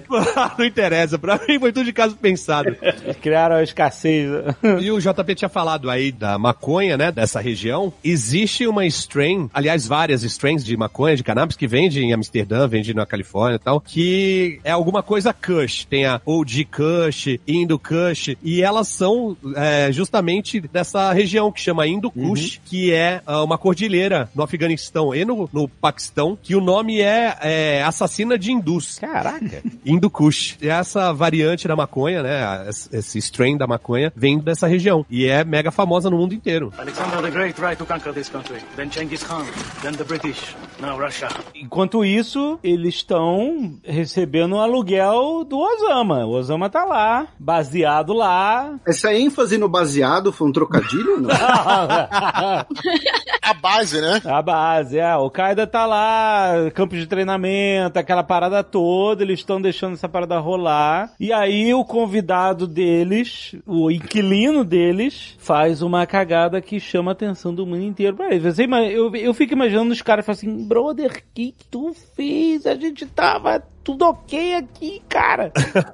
que que estragou o rolê dos caras? Foi bem isso, tipo, ah, porque ninguém tá prestando atenção nisso na década de 90. Mais ou menos, né? Assim, não foi o primeiro ataque que a Al-Qaeda fez. Não, não, não, não, Dudu. Ele tá falando que não tava no Talibã, do afegão. Aham. Ninguém. Who Ah, tá, cares, lá né? sim. Who cares? As mulheres sendo tratadas que nem objeto, cachorro, ou qualquer. Não, pior, né? Muito pior do que cachorro. Ninguém falava disso aqui, né? Era... É. A gente foi conhecer essa história depois dos atentados. É, exatamente. Osama vai, coloca o holofote do mundo inteiro ali no rolê. Eu acho que teve um lance famoso que foi a, a demolição dos Budas. Que ano que né? foi isso? Que é- 2001, que é um- 2000 e 2001, eu acho. É 2001 ou é Eu acho que foi. Foi, não, foi em acho 2001. Que... 2001. Foi, Foi foi em antes do, 2001, se- sim. do, do setembro 11, né? É, foi alguns meses antes, mas foi em É, 2001 é, mesmo. Os é. Budas de Damian. Essa foi uma parada que chamou atenção pra eles. Quem são esses fundamentalistas que estão fazendo essas merda lá, entendeu? Isso é É, era- da puta, você Pra quem não dizer. sabe, estátuas gigantescas de Buda, né? Que eu não sei de que época era, mas muito antigas. E os talibãs derrubaram, dinamitaram tudo, né? Pra destruir o,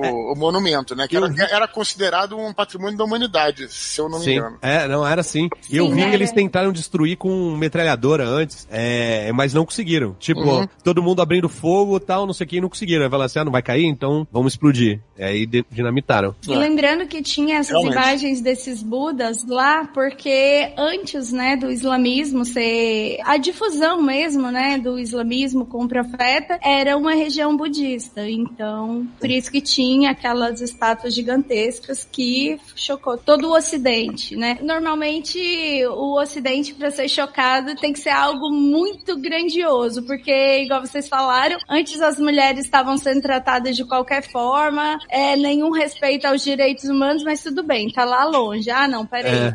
explodiram um Buda. Ah, meu Deus, Isso, estátua, a- a- estátua, destruíram estátua. É, Aí, não fudeu. vamos aceitar isso. É.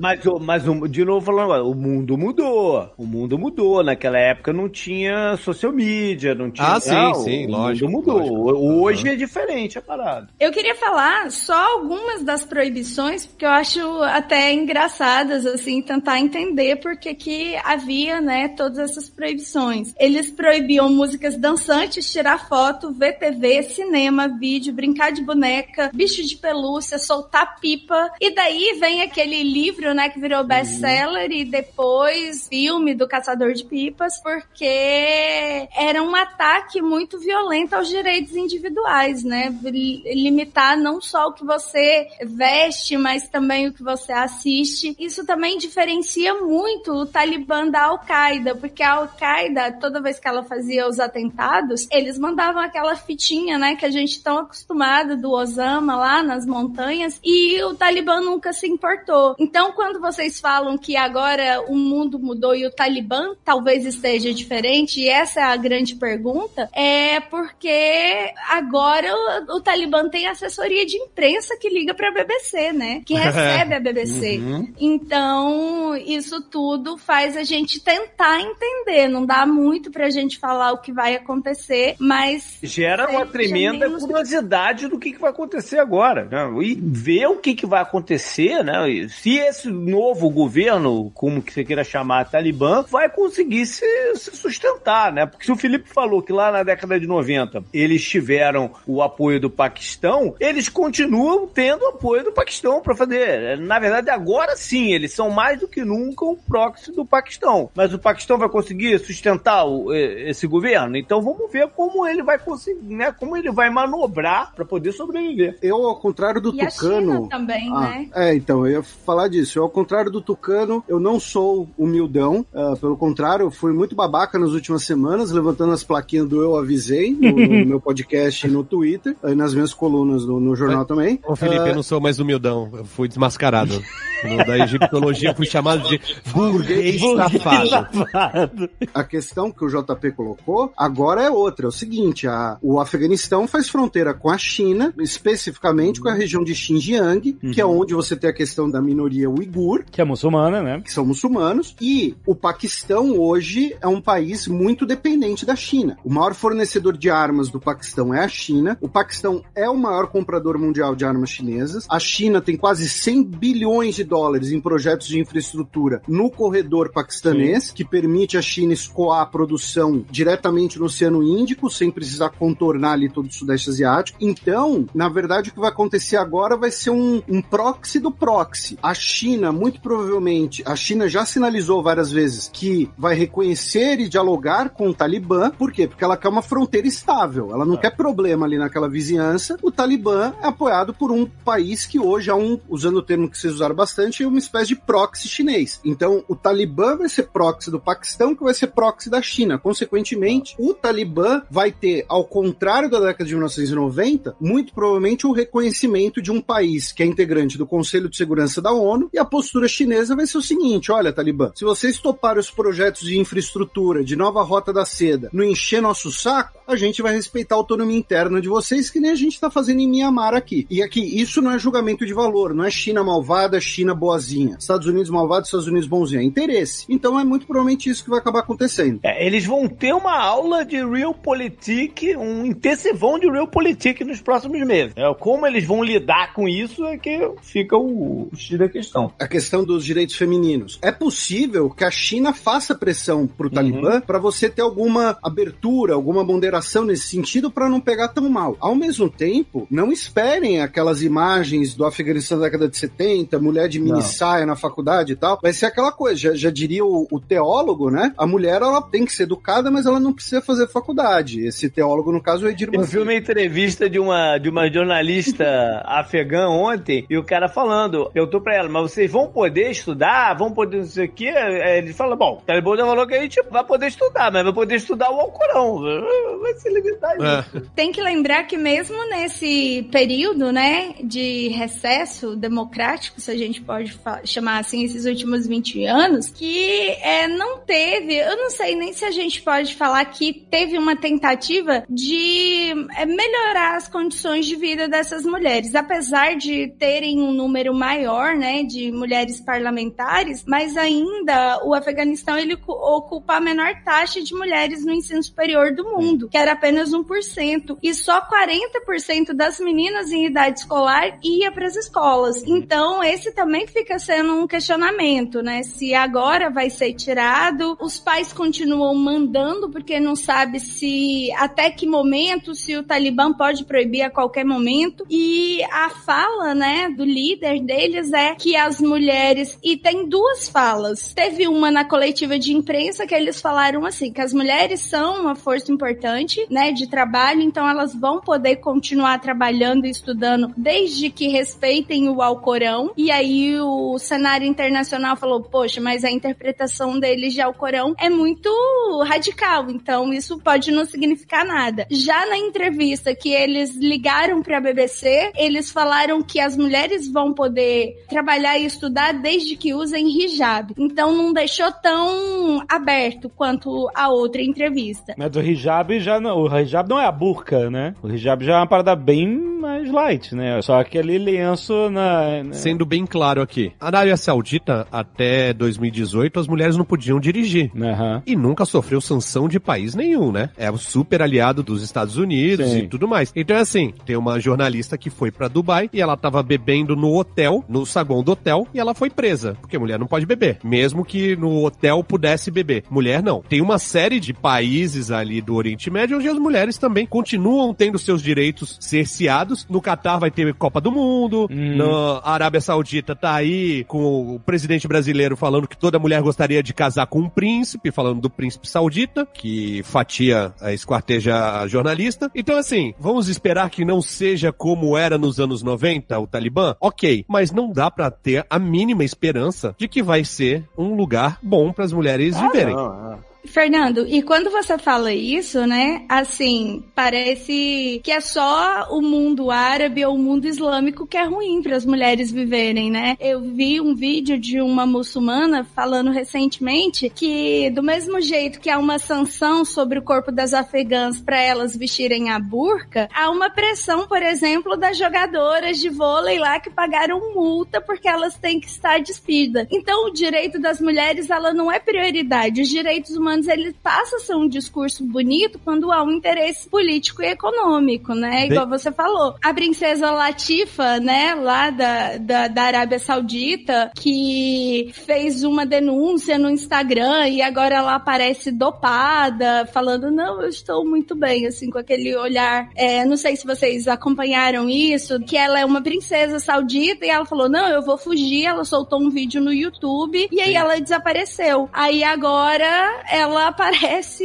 é, algumas vezes, assim, com aparência de muito dopada, falando que tá tudo bem. Então isso não é nenhum incômodo e isso não vai impedir que haja negociações. Porque não é só uma questão do mundo islâmico. Se fosse assim, as mulheres no Brasil também não teriam medo. Morrem três mulheres por dia no Brasil. Mas são questões bem diferentes, mas o corpo da mulher, o direito da mulher, ele é cerceado em todos os lugares do mundo, infelizmente. Muito bem lembrado, porque o Brasil é um país, não é um país muçulmano, é um país cristão e é o quinto país com mais mortes violentas de mulheres. Eu tava falando de países no Oriente Médio, mas realmente, as mulheres têm os seus direitos cerceados no mundo inteiro, né? Eu acho que eu falei três mulheres por dia e, na verdade, são sete. Não é em assaltos, não é em, na violência urbana, é sete mulheres que morrem por serem mulheres por dia. Alexander the Great tried to conquer this country. Then Genghis Khan. Then the British. Now Russia. Eu posso fazer um momento Xuxa? Mandar um beijo pro meu pai, pra minha mãe? Pode. Bom, bom, primeiro eu quero agradecer muito pelo convite. Espero ter atendido as expectativas de vocês e queria agradecer muito um amigo meu que deu toda uma assessoria, porque ele é especialista em história islâmica e árabe, que é o Tiago Damasceno, do Historiana Medina, e também convidar todo mundo que tá ouvindo para ir lá conhecer o nosso podcast que é o Ogro Historiador. E aí a gente traz umas discussões de história, são alguns historiadores malucos tentando se aventurar aí nessa podosfera. Aí. Tem link aí no post, gente. Vão lá ouvir o Ogro Historiador, vão ouvir o Podnext também, que tá falando sobre Afeganistão agora. Na semana o Podnext a gente pegou da invasão americana pra cá, né? A gente fez um diferente é pegado. E o xadrez verbal, gente, também tá aqui. O Felipe tá sempre aqui com a gente. E também t.me barra Eduardo Spor no Telegram, já que tá todo mundo fazendo jabá, porra, sacanagem, né? E tem uma compilação de piadas infames colocando E ouçam esses podcasts comendo hambúrguer da Seven Kings, em breve numa localização perto de você. Chora, chorando Cam Hambúrguer, chegando